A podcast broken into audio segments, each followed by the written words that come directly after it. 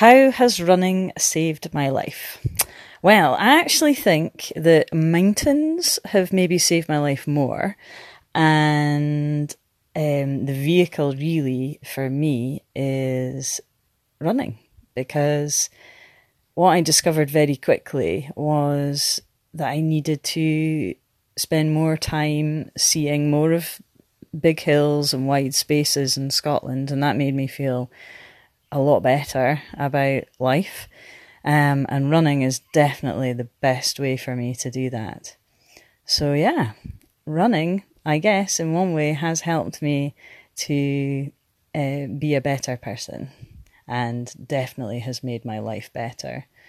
I don't, I don't actually know what I would do if I couldn't run in the mountains. I certainly wouldn't be able to do as much as I would want.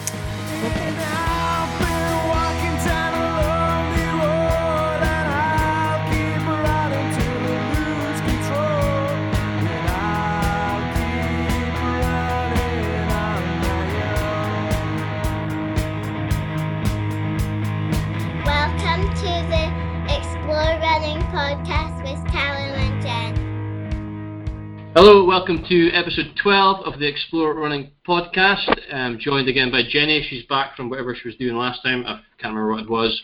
And we are totally delighted to be joined by Damian Hall, or otherwise known as Ultra Demo, one of uh, the UK's um, best and well-known, uh, best-known ultra runners. So, hi, Damian. Hello, that was very kind. Thanks. Thanks for having me on. Yeah, we're delighted to have you, and um, thank you so much for joining us. It was fairly short notice as well, and you just I think the timing worked, so it was perfect. So um, yeah, where do we start with with you? I mean, there's so many things we can talk about. Um, it might be a good idea to give us a bit of an introduction um, about you as a runner. Um, how did you get started? That's the usual way of things, I suppose.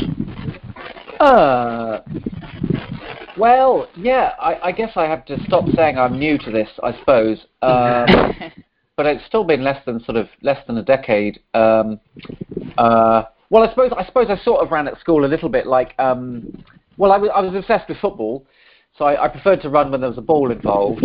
Um, but then I remember in sixth form, all you know, a lot of the other kids discovered cider and cigarettes bef- before I did. So I suddenly there was a year or two where I was okay simply because all the good kids had stopped running. Um, so I, I did I did win some local cross country races around there. But not very competitive, just just two or three schools running against each other sort of thing. Um, but then I remember I had some sort of um, teenage rebel without a cause sort of strop because I wasn't picked. I wasn't picked for the next team or something one year, and then the next year I won all three of the, of the three races, and they picked me, and I just said, "Oh no, thanks." And I've no idea. I've no idea why I did that, but um, I just kind of thought, oh, you know, sod it. They didn't pick me last time. I, I'm and then I just didn't run again. I just played football for 20 years, um, and I was rubbish at football. So that's a bit frustrating that I put so much effort into that when I wasn't very good. But then in 2011, I did the Bath Half, um, uh, just kind of on a whim. I was feeling a bit unfit, and in Bath, where I was living, it's quite a big deal. It's you know, it's a huge event here, um, and I just loved it and thought I want to do more of this. Um, so I signed up. So the, sort of the next year, I was doing my first marathon and my first ultra. Uh, this is 2012, and just yeah, just totally fell. Well, I, you know, the marathon was I suppose a love hate thing. I don't know what it was like for you guys. If well, even if you've done a road marathon, but it was kind of love hate. And then I did Mhm. a first ultra, and it was like, oh, I love this. No, this is this is the thing I want to do. Um, you know, mostly because of the aid stations. They're a lot better stocked, a lot more jelly babies. So how how, how quickly did you go from that half marathon into doing ultras? That sounded quite quick. yeah, that, it was the next year. Uh, Next year, yeah, that's what you said. Yeah, my first half was 20, 2011, and my first marathon and ultra were 2012. Um, yeah, yeah, I just I, I really loved it straight away. I think I just it just suited me. I must admit, I became a parent around the same time, so it did kind of. The, the reality was that like it's a great sport for fitting in around family in that yeah you can get up at five um, if you Yeah. have to and run or you can wait till they're all in bed and then you can run whereas Yeah. say football organised football it's always going to be a certain time to train a certain time. But of course, it's a rubbish sport to come and watch because you, you sort of ask your family to hang around in the rain for an hour to watch you go by, past by you know for ten seconds. Yeah. and then you kind of expect them to hang around at the finish line as well to cheer you in. Uh, Yeah. um, you know, and and so it's not a fun spectator sport. I really, I don't think. But other than that, it's great. So, so I, I, I've fairly similar. I, I wasn't good at cross country running in school. I didn't win any races, but you know, I did the odd cross country race, and then I played football for most of my life, and then I started Ah. running just before I became a parent. So I'm hoping that that means that's going to translate into me being an awesome ultra runner in a couple of years' time. It definitely means I'm that's sure the you will. case. Yes. yeah, yeah. the Cool. magic recipe. yeah, it sounds like it. Um, so yeah, I mean, just um, what was that first ultra race? Did you say? the first one I did, um, it was actually kind of a, a, a bit of serendipity. It was, it was the wall. Um, the, t- the two, it was a two-day version of the wall. I don't know if they still do a two-day, but actually, I, I was pestering. I'm, I'm a sort of journalist at, sometimes as well, and I was pestering a magazine to let me write about, you know, this wonderful new thing I'd discovered, you know, running, um, and how I was in love with it. And I kept pestering this editor, um, and he said, "Oh, okay, I'll give in. I'm to, you know, please write a running story for us, but not not not about you running a marathon. We want we're going to send you on your first ultra marathon." So there was a bit of there was a bit of kind of luck in a way, but at the same time, I, I do feel like I would have gravitated that way because what I can see now is I already really loved long, well, trekking. So I, I loved going for you know several days at a time. I'd walk the Pennine Way. I'd walk coast to coast in England. In I've done lots of long walks in New Zealand, Australia, Himalayas. Um, I've done the Inca Trail walks. I really enjoyed long days out in lumpy places, I suppose. Um, but I was getting more and more competitive with them. So I was starting to do things like, and this again, I didn't know about ultra running, but I was doing, I don't know, the National Three Peaks Challenge, the Yorkshire Three Peaks as a as a walk, um, the Welsh Three Thousands, is it Three Thousands? I think. Any any kind of challenge walk I could find, I was doing those. So I, it's very similar. I mean, as we know, ultra running, you know, it's it's it's half of it's walking anyway, isn't it? So it's um, I was already doing those things, you know, before I really realized there was this sport, really that that you could do. Um, so yeah, I don't know. I just love. I still love it now. I just just love everything about it, really.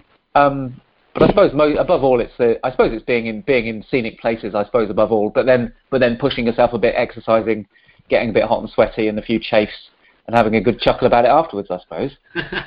yeah. Yeah. So I would agree. Is it Yeah. the same for you, Jenny?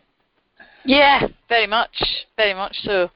Yeah, just love the freedom of being in amazing places. I was I was a big walker as well before I started running. It's Ah. it's similar. I started uh, getting into the bigger stuff after my kids were born too. I just really enjoyed maximizing the time that I had, um, doing as much as I could in a shorter period of time. So running really was the way forward and keeping up with Duke of Edinburgh kids as well. That's what inspired me. That's what got me into navigating and going into Ah. mountains was chasing, you know, really healthy six-year people ramping about the Scottish cairngorms.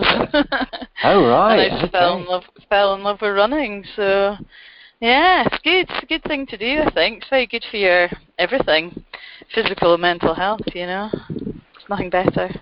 Yeah, that's interesting. It's interesting that all the same similar parallels we've got, isn't it? Um, And it, you, uh, there was some research out what about a year ago or so. Like, um, I think it was trying to find the typical ultra runner, um, and they were nearly all sort of middle age. Um, yeah, it, obviously it's more male than female, but uh, hopefully that's changing. But um, but it was kind of middle aged white guy, middle class. Um, you know, with a family, it was all very, and I suppose you see it in the cycling as well. Um, Yeah. it- you could say that's a different world, but in a way, it's a similar thing of, of people often of sort of you know middle age wanting to get you know get some exercise in or something. Um, except they seem to want to stay on the roads, which is strange to me. But um, yeah. and sit quite. down a lot. But um, yeah, I no, it's good there, stuff. There isn't must it? be an element of uh, there must be an element of midlife crisis being thrown in there, and uh, the big challenge element of ultra running, and some of these big ultra races cost quite a lot of money, so you need to have a bit of disposable income to, to enter them, unless you can get uh, magazines to send you there and get you to write about it, I suppose. There must are admit- ways, though. There are ways. yeah, yeah, yeah. Well, I would say, yeah. I mean, some are ex- some seem expensive, like the spine race is a lot of money, Yeah. but but some some aren't too bad. I mean, even Yeah. even UTMB is is for, for what you get. It's not. I'm not here to be an, an advocate for that race in particular, but um, we'll say the Highland Fling is is really cheap. Um, Mhm. I forgot. I think when I did it, it was about 35 quid or something. I, th- I think. Yeah. I don't know. Um, like, and it, it's it's a wonderful event for that for that money. It's um, that one Yeah. that one's very good value. I suppose, I, mean, I Um, suppose if you look at it for pound pound for minutes, it's probably cheaper anyway. You know, I think minute a while- they yeah. Absolutely. I remember someone did a website uh, a few years ago rating all the different ultras on pound, you know, getting your money's worth on like pound pound Yeah. per mile. I Yeah, can't remember what the winner was, but um, um, Yeah. uh, yeah, but the mid the midlife crisis thing, yeah, definitely comes into it for me, I think. But it hasn't really worked. That's why I've had to go for a comedy midlife crisis haircut to, to, to top it top it all off. um, so it's not it's not I, working. I, I couldn't have that comedy midlife crisis because that's a bit that's going bald. There's a bit up the middle, so. Well, it hasn't stopped me. Uh, yeah, I, am struggling definitely. Yeah. God. yeah. But you've got a good healthy beard there, an admirable Oh yeah, beard. yeah, yeah. Thanks. That's a quality beard, That's actually. uh, that's yeah. I, I entered my first ultra race um, uh, last week, so I've had to bush out my beard a little bit. So Yes, it is important. a good ultra beard. Oh, which one have you entered? uh, the Cateran Trail, 55 miler in uh, Okay. Blair County in Scotland. So it was um, it was uh, not a midlife crisis, but it was a it was a crisis of I've been training for uh, sort of 10k uh, running in the early part of this year. I've got a marathon later in the year, but I was focusing on 10k training, and then I got um, I got ill with a sore throat and everything last week, and I didn't get to do my race I trained pretty well for, it, and I was pissed off, and decided just to enter an ultra. so that's kind of how that went. I like it. I think you hang around with the wrong people, Callum. Yeah, the last the last few Bad episodes, influences. last few episodes of this has been all, all been about, about ultra running, and uh, yeah, I've I've found myself entering. So yeah, I'm, I'm looking forward to that. But it's only a couple of months away, so I don't have an awful long time to get myself up to speed. But um, we'll we'll see how we get on with that. Oh, good I- stuff. Yeah, I, I totally forgot. The first question I was supposed to ask you, which is the, the, the sort of one question I try to ask everyone, is what is your funnying, funniest running related story? And I do normally give everyone a bit of warning about this, but I totally forgot to tell you in advance. so a funny Oh. running story would be Well, Cool. um, yeah, I'm on the spot a little bit. yeah, you Uh, are. I am, but well, I could. I suppose I could mention two. The first thing that sprang to mind actually wasn't directly me, but it was the second time I did the spine race. Um, my good friend, uh, who I don't normally mention, but but my good friend Tim Laney, uh, who's been a big big inspiration to me. Um, he's done a lot of big ultra ultra marathons, including sort of Hardrock and, and things like that. Um, he we were running the spine race partly together. We see each other at times, but anyway, he caught up with me near the end uh, in the middle of the night, and um, he said, "Oh, I just ran into a cow." um, so he was so tired that he just ran into the side of a cow, um, oh which I kind of, in a way, summed up the spine race to me, and that just these incredibly surreal things happen to you. But also, when he told me that, I was just like, "Oh right," because I was Yeah. just so tired. and then later on, I sort of said, "What did you say two hours ago?" I ran into a cow. what? But um, Brilliant. possibly the uh, the the most amusing thing that's happened to me was possibly that first marathon um, where I, I did run it dressed as a toilet um, because I was running for Water Aid because I had a charity place and I thought my friends wouldn't. I had to raise I think two grand or something, maybe a grand. yeah.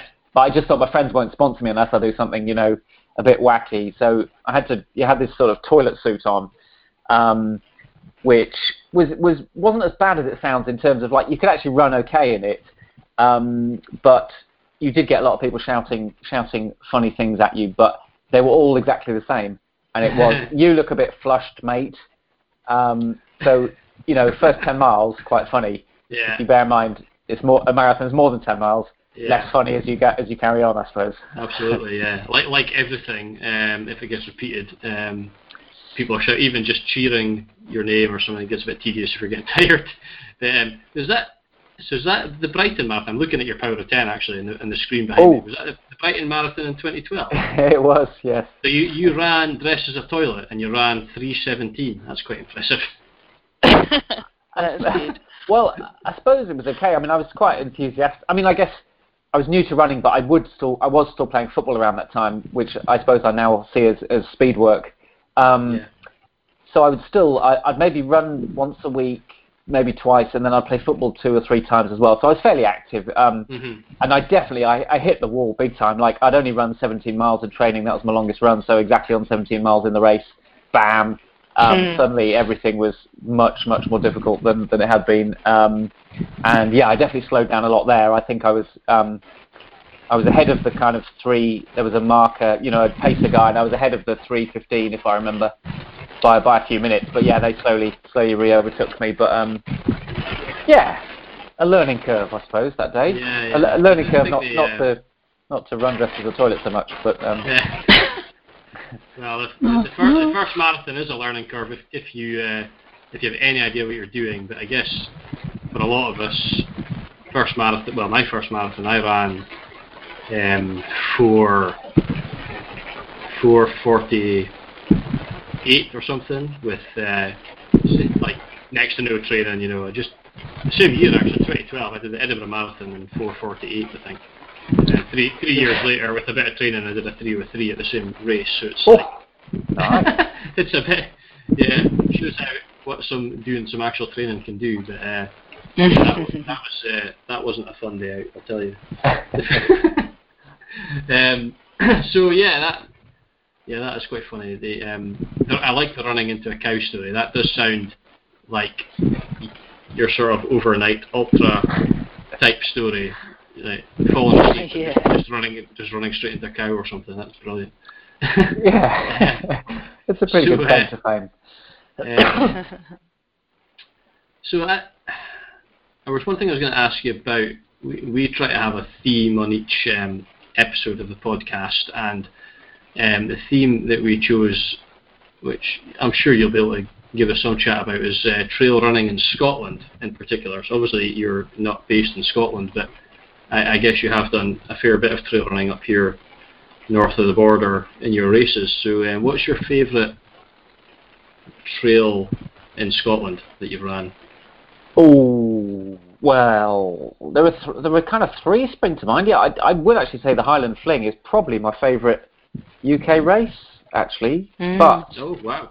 but had that said, I love the, I love the atmosphere there, and I love the organisation of the race, and you can really tell the you know um, Johnny Johnny Fling and, and other uh, sort of people who work with him. They really you know, they just love it, and they you can really tell it really makes a difference.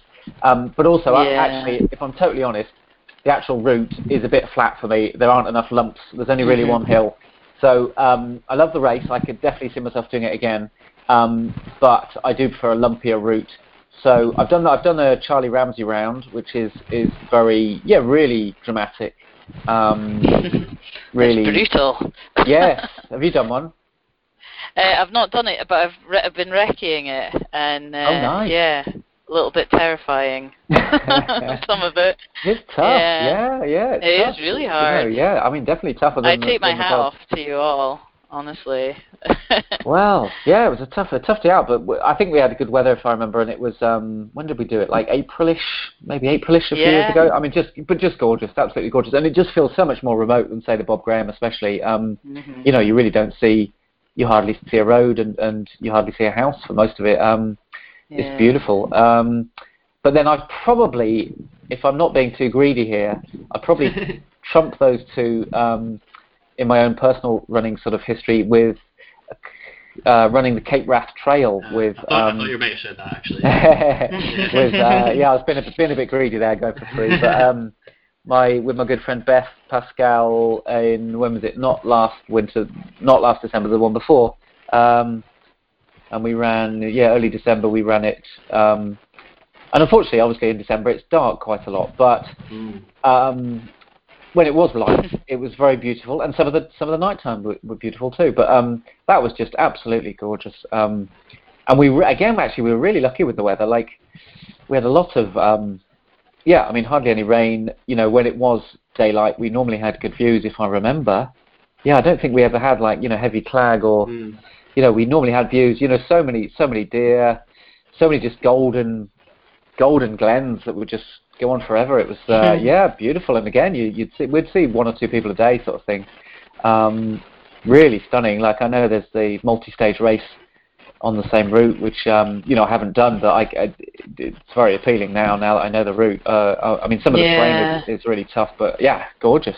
I think and that's probably the, the most remote you can get in the UK. I suppose without going off to faraway islands, maybe. But um, Yeah. yeah, it's beautiful. It's a Yeah. tough route. It's a really tough route. Have you have you done the race? I've not. I've um, there's been a couple of mountain marathons that have been through that terrain, and wow. a couple of times when I've been with my friend, she's been like, "Oh, this is part of the Cape Wrath Trail," and every time it's always been at a really hard point, so in bog or on some like non-trail. so yeah, Yeah, it's pretty crazy. yeah. I'd love to challenging do it terrain. one day. How long is that Cape Wrath Trail? I think it's 230 miles around that. Yeah. So it's uh, yeah, you might you might not fit it into an afternoon. yeah. It was amazing watching you guys doing that. I was uh, following you on the tracker, and Oh, uh, it was just thanks. phenomenal. You were absolutely incredible. It was. It's just been. I I feel a bit like a, a tracker stalker because I seem to constantly be following you and I've been tracking your. Your Paddy Buckley was incredible. I told my kids at school about it as well. So Oh. I've got t- I've got two questions um, from my Oh. school kids that I Oh, have to ask oh, wow. you before the end. Well, Well, we do, let's do it questions from kids are usually the Yeah. toughest questions, actually. So I'm quite nervous now. Yeah, well, they're quite they're they're they're really into it. So I've been um, watching your posts, and we teach about the sustainable goals, and the kids have got really into it. And we're do- Ah. we've got a class called Learning for Sustainability. Wow. Um, so they chose to, well, we've been doing a lot of work with plastics, but they were getting really bored um, of the usual, you know, oh, we've got to recycle and reduce and reuse. So I, I let them choose what they wanted to do. So we watched some of the video links and we read some of the articles that you'd put on from The Guardian. Oh. Um, and they got really, really into it. And then I told them about your um, your round, um, and we watched a bit of it on the tracker whilst you were Oh. running. So I've got 18 of my kids. I was like, look, there he is. Here's the man that's inspired all the videos. So they Oh. were really, really chuffed. But they were, they just can't. Well, they think it's ridiculous. They can't believe it. um, and uh, they have a few questions. One is, do you use any plastics at all? So they were interested to know in your life now, since you've started to look at uh, how you live more sustainably, um, do you avoid plastics at all? Um, do you still buy food that's in plastics? And when you did your race, um, how aware of the use of plastics were you? Does that make sense? Yeah, that that's a really great question. Um, let me think. So yeah, with that, when I did the Winter Paddy Buckley round, I, I just thought, I wonder if I could do it. Well, it was actually I was helping someone else on a round in the summer, and I just thought there's so much plastic waste here. Just you know, because Yeah. we're always having you know bars and and bottles of this and that and packets of crisps and and I, I just like I wasn't criticizing anyone else, but I just thought, look at the waste we create from all of this. You know, could could could we do a bit better? Um, and I just thought, well, I'll look into could I fuel myself around a winter paddy round without any plastic waste. Um, and I just thought, I just set it as a challenge to myself. How easy is that to do? Um, so I kind of thought, okay, well, two or three bananas, that's easy. Well, as long as they don't arrive in plastic, of course. So luckily we have, I don't know if this is available all around the country, but we have a, a company here called uh, Riverford. They deliver organic, sort of mostly local food. So it's Yeah, we um, have similar things. okay. Yeah, we we have a lot of farm shop deliveries round here, so you you can get food without I- it being in packaging, which is quite Okay. Well, it sounds like a very similar similar idea. Yeah. So yeah, it comes in a box and there's almost no plastic, um, possibly no plastic at all, but no plastic. So yeah, there's no plastic on my bananas. Um, then I found some bit of internet research very quickly. I got some chocolate that ha- you could recycle all the wrappers. Um, so I thought, well, that's two things. And then I made some, and then I actually I went, oh, maybe I could even do it with no animal products. So I made some, so they were vegan, and then I made vegan. Well, my wife made some vegan brownies. Um, what else did I do? I used, yeah, I made some trail mix because I needed something salty. But I went to went to a local health food shop and got it from like a dispenser, so I didn't buy it in a plastic bag. Um, uh, some penny sweets from the post office, so that I could put them in a paper bag. Now I what I would that. do now, obviously, uh, if it rained, that would all get wet. So I had to put that in a plastic, like in a small plastic bag. But I, I like reused the plastic bag, and I've reused it again since. So, so I, Oh. what I thought was like, look, I did need to use a little bit of plastic, but I didn't create plastic Mhm. waste deliberately from, you know, from that. So hope, hopefully that still stands up to, to, to that. And then what else did I use? I feel like there was something else as well. But then I also thought, well, it means I can't I could have, I could have sort of, I don't know, you bought some plastic bottles that, you know, chocolate milk and stuff that was recycled plastic, but I thought, actually, if I can get away, if I can get away with it, then I won't. So I didn't, didn't buy any of that. So I just drank water from streams. That was easy. Um, I think that was all the food I had. Um, Did so you could- eat yeah. often? Well, I think I was well fueled most of the time, but I did have a big, a big bonk, a big energy crash near the end uh, on Snowdonia. But I still had enough food on me, so I think I'd just forgotten to eat. So I crammed some Yeah. chocolate brownies in, like I had a big stash of chocolate brownies, like kind of that much chocolate brownies kind of thing. Um, and and my bag of penny sweets was kind of like that, and my bag of Oh, trail mix was kind of like that as well. Um, and then two or three bananas. I think that was all I had. Doesn't sound like a lot, does it? Um, Yeah. Oh, and then yeah, and then two or three chocolate bars as well. Like when I say chocolate bars, I mean like um, kind of like you know a big, a decent bar, like Like a slab. yeah, a slab, yeah, yeah, a slab. Um, Yeah. So yeah, so that so I could do that without plastic waste. So that was yeah, I still used two or three plastic bags, but I made sure they were either I was either reusing them or they'd been used again, or hope I think I think both. Um, so that was kind of even though it's a tiny thing, and it, like it was kind of satisfying to sh- to see I could do that and, and think okay, well, I don't need to use as much plastic as maybe I had been. In terms of like everyday life, yeah, it's harder. Um, but I mean, my wife has probably looked into it more than me, if I'm honest. But she's, you know, we get as many lotions as we can, like from refilling, you know, refilling rather than buying a new bottle.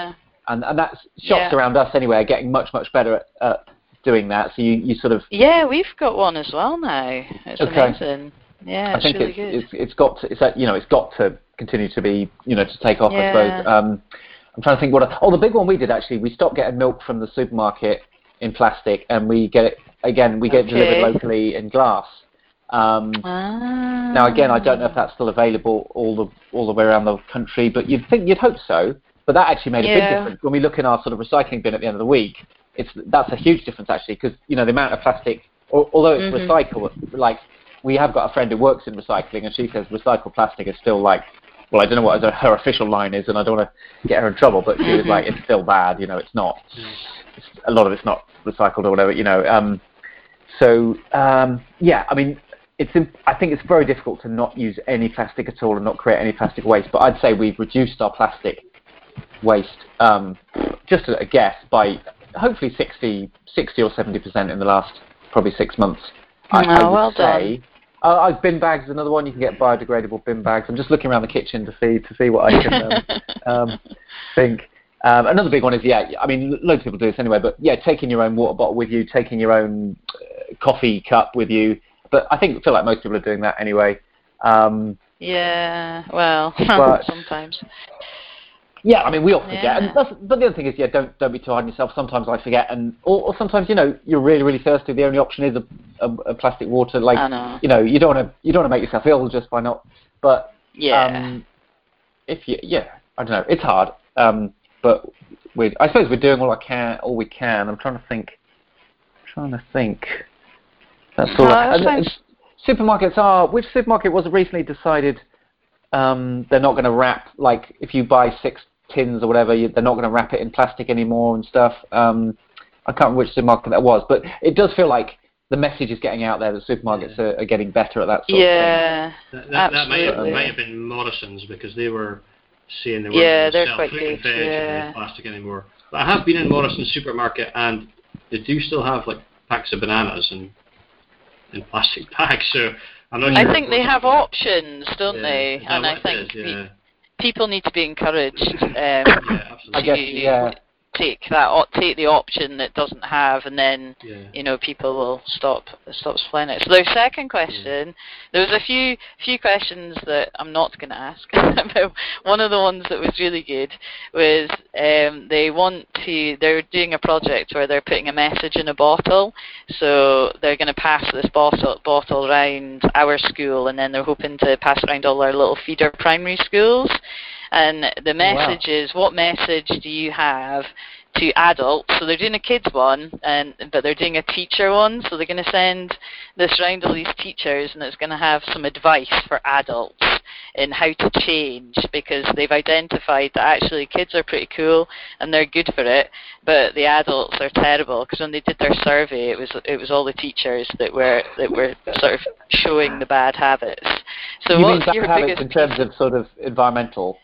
Yeah, Or- environmental yeah, okay, bad yeah, habits, yes. Okay. So, in order to change your lifestyle to become um, more supporting of our planet, what's your biggest piece of, of advice for somebody to make, to start making a change? Gosh, that's um, a hard one, isn't it? Oh yeah, a, a really easy one we made was um, turn change to a renewable energy supplier. It, actually, it was just like Oh. pressing a few buttons on the on the internet, you know, um, and it's slightly cheaper. So uh, we we, Okay. were, we were with I can't remember who SEE or something Southeast Electric, and I switched to Bulb, uh, and their their electricity is renewable energy, all 100% renewable energy. Their gas, I think that's more complicated, but their gas is they say it's carbon it's carbon neutral.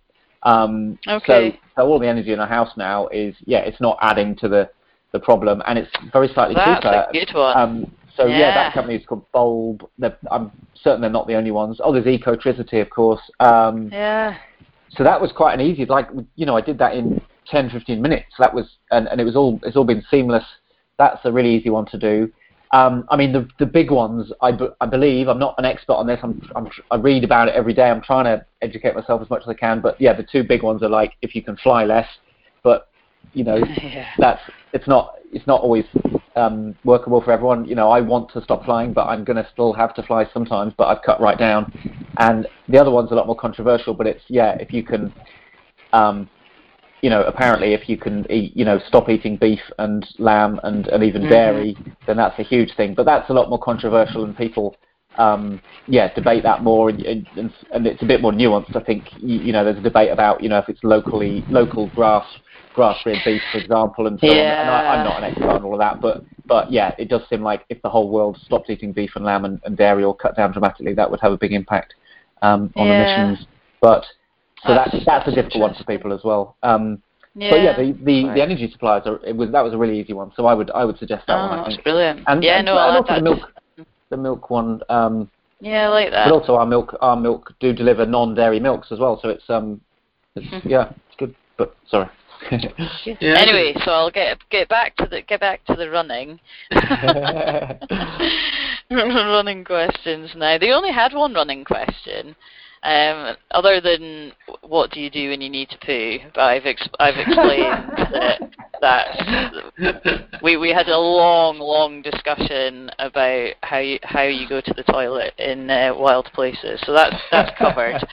But um, that is the big that is the they- big question. That's the important one. I know. They also were very interested in knowing. I was uh, when we watched your dot. It actually, bizarrely, when we were watching, you were um, on. You were about to go up to the top of Snowdon. Oh. Um, that's when we first we had a look. I can't remember what time that was, but we were having a look then, and uh, we discussed after that I I read them a bit of your interview that you'd done and told them about your story, and they said, "What do you do when you feel really miserable when you're running, other than eating?"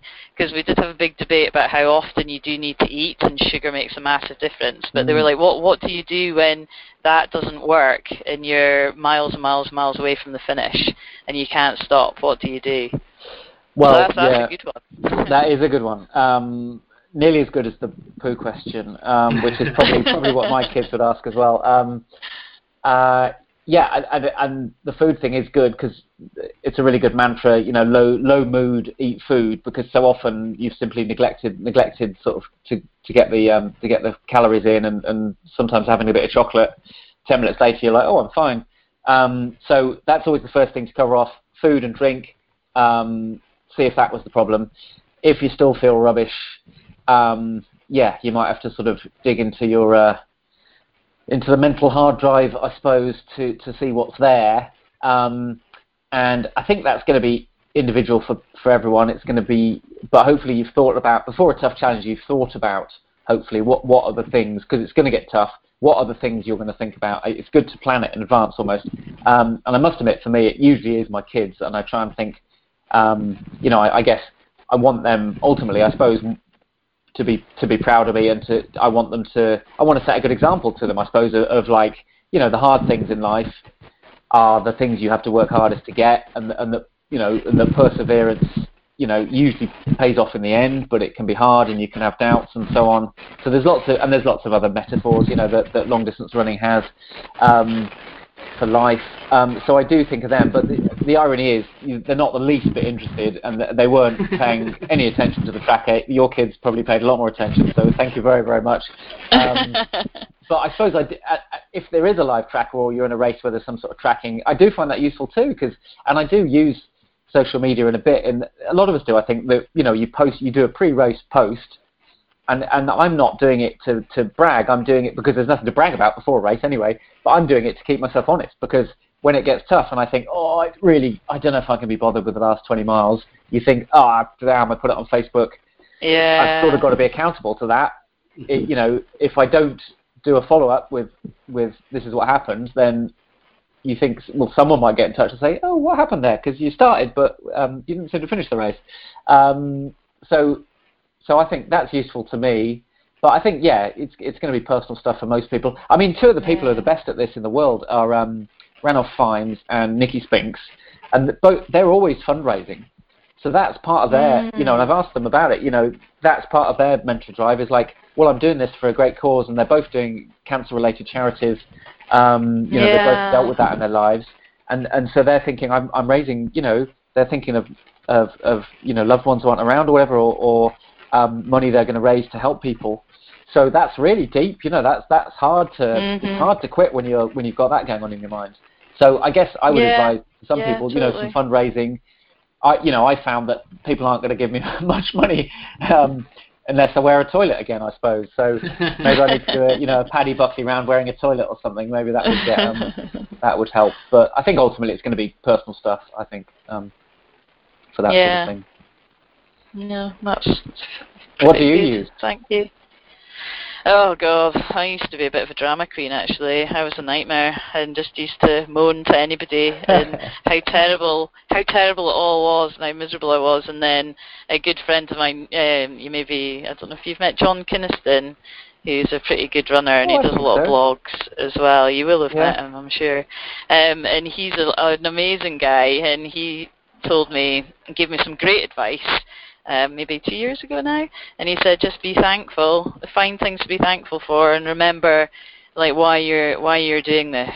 And um, he did the Dragon's Back last year, and every day he had a different thing to be thankful for. So it was either his family Oh. or his health or different things. And since then, I've been totally on that, and it's made a massive difference. So in the hard times, yeah, I just I just have to give myself a bit of a kick up the arse and remind myself why I'm there, and just how grateful I am to be able to be, do all these mad things and see all these beautiful places in the world. So that's been a bit of a game changer. Really? Oh, that's that's fascinating Yeah. because there was a study in the last few years. Um, it was the word gratitude was the key the key thing. But they they encouraged Yes. people to feel gratitude, and their performances changed, and their mental their whole mental Yeah. outlook changed. Um, Oh, but also, yeah, it's definitely definitely easy to get into that self pity thing, isn't it? Um, as, as, you know, in the Yeah. middle of the night when you've been going for 20 hours, your feet hurt. Um, and, and it's easy to forget that I don't know. I, I remind myself, yeah, I've, I've nearly always got two or three friends who are injured or, you know, or, or just can't run for whatever reason. And you think, well, I, at least I'm running. In fact, I've got a good friend Yeah, who texts me before every race, pretty much, to say, don't forget when you're hurting, I'll be jealous because he can't do that race. And you just kind of think, Yeah. actually, you know, I, I, I volunteered for this. You know, I, I paid for it. You know, um, oh, no. you know why? You know, I've got to. You know, it's it's a bit sad if we can't enjoy it. Um, but, yeah, absolutely. but at the same time, I think we're all allowed. I don't know how how much do you think we're allowed? Are we all allowed to like 20 minutes of self pity, or I think oh, we're all allowed surely. a little bit. Um, But then you've just got to you've just Per got to move on. Per day, yeah. there, there, there's got to be an element of, um, you know, in the sort of big, epic, ultra type challenges that, that you guys do. Um, there's got to be an element of you're doing that because it's going to be hard. You know, you're, you're doing it because it's a big challenge, and, you, and it's not going to be all Yeah. roses all the way around. And so you're going to have to, you know, there's going to there are going to be times there that are hard, and you know, there's there's no way you're going to deal with that perfectly every time. You know, you're going to have that element of Mhm. self pity, and uh, especially when you're running through the night when it's dark and miserable. Uh, In the UK, when it's probably not going to be very warm and it could be wet, you know, and your and your head torches. I don't mind the dark. Ah, you're you're very Yeah. Scottish though, so uh, it's only it's only light three hours a day. Um, yeah.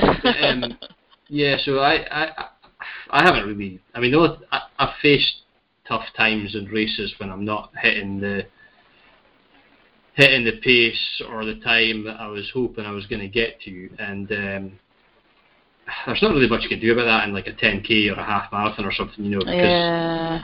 all all you're going to be able to do is slow down and get to the end, and there's not really a massive sense of achievement in completing a 10k when you've already completed 20 10ks before.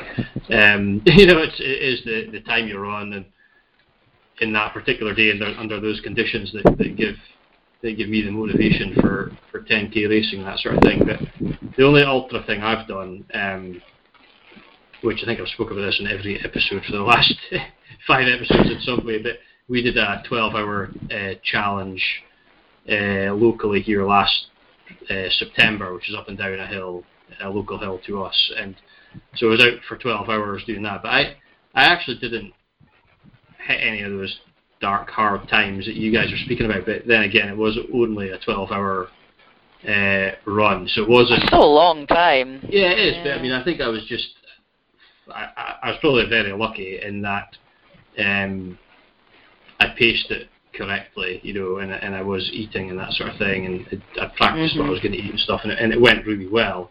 Um, but I, but we were doing that for charity as well, so I think it was a really good day. You know, it was a local kind of thing. There was all volunteers there that I knew, and um, you know the runners, I knew all the runners and stuff. So it was pretty cool.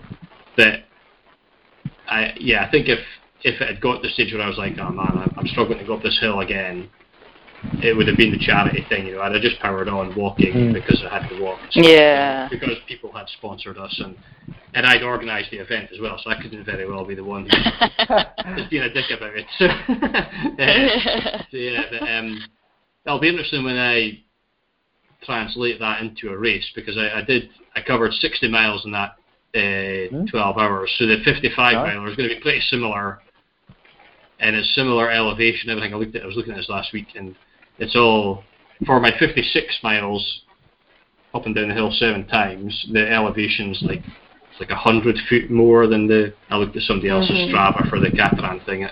So it's going to be pretty similar. So it'll be interesting to know to see how that goes when I'm actually doing a race rather than you know a fun. You'll be a lot day. faster. I hope so. Yeah, you will. You will. We'll see. You We'll train. see. You train. It's all the training. Yeah, you'll be fine. Yeah, I need to get I need to get running again because I haven't ran for like ten days because I've had this throat Oh. infection or whatever it Ah. is. So, um, yeah, I'll have to get back out there pretty soon. so anyway, yeah, that's. Uh, do you have any more questions from your uh, school kids, Jenny? Those were good questions. Um, it was all more or less about toilet issues, to be honest. After that, and or hallucinations. Well, hallucinations. They were that's a good one, interested in hallucinations because I'd told them a story once about how uh, one of my friends, Alan Cormack from Aberdeen, had I know Alan. did like yeah, so he did the t- you know he always does the the T one eight four. Uh, the te- along the Thames, he does that every year, and he told me one. y- It's really quite flat, and he told me one year, and this was when I just started uh, doing longer runs, that he'd seen all these Scotty dogs and he was like trying to jump over all these Scotty dogs, but actually there was nothing there at all. So I went into my first like overnight ultra thinking that I was going to see all these crazy things, and I told I told the kids about it, and to this day I've never, I've not. I think I saw a party once, um, and it was just sheep, you know, sheep eyes. It's the Oh. first time I'd seen sheep up on a fell, Ah. and uh, I, it, I thought maybe it was a, a bunch of like people having a wee party. I was a bit disappointed by that. But I don't think that was a hallucination as such. But the kids uh, think I've made it all up. So have you ever had any mad hallucinations when you're running? Yeah, yeah. Only probably two or three times. Um, one was actually one was actually um, not a running thing. It was um, climbing a volcano in Ecuador. Um, but I think it was the altitude. Um, it wasn't. Yeah. It, I, I wish I hadn't started this anecdote because it isn't really an anecdote. But I, I, towards the end, I remember thinking a load of my friends were nearby having a picnic and they hadn't invited me. Uh, and and they were on the side of the mountain and and obviously Oh, when I got there they weren't they weren't there so I was sort of angry and then they weren't there anyway.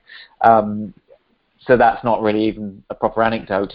But the the, the the the most vivid hallucinations were definitely on the spine race the first time I did that. Um, and I'd yeah definitely I'd gone without sleep totally through a night.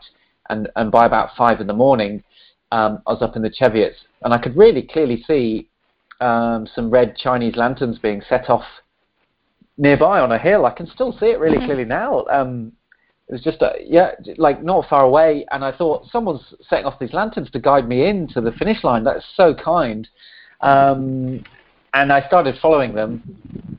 Um, and of course, uh, after a while, they vanished, and I realised I was hopelessly lost um, off course, and they hadn't existed at all. But I did, I did at one point think this isn't true, is it? And I remember shouting across, saying, "I know you're not real," or you know, uh, just as a test, and then laughing to myself. And then even when I finished, like several hours later, I spoke to one other runner, and I kind of said, "Oh, did you see the lanterns?" And they just looked at me like, you know, there were no lanterns.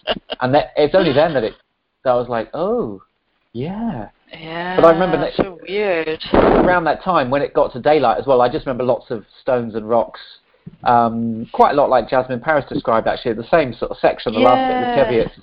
They, they were turning into people. It was never it was never very sinister. Hallucinations often sound like they're going to be sinister, but it wasn't. It was just it was kind of you knew it was happening, but you couldn't sort of stop it.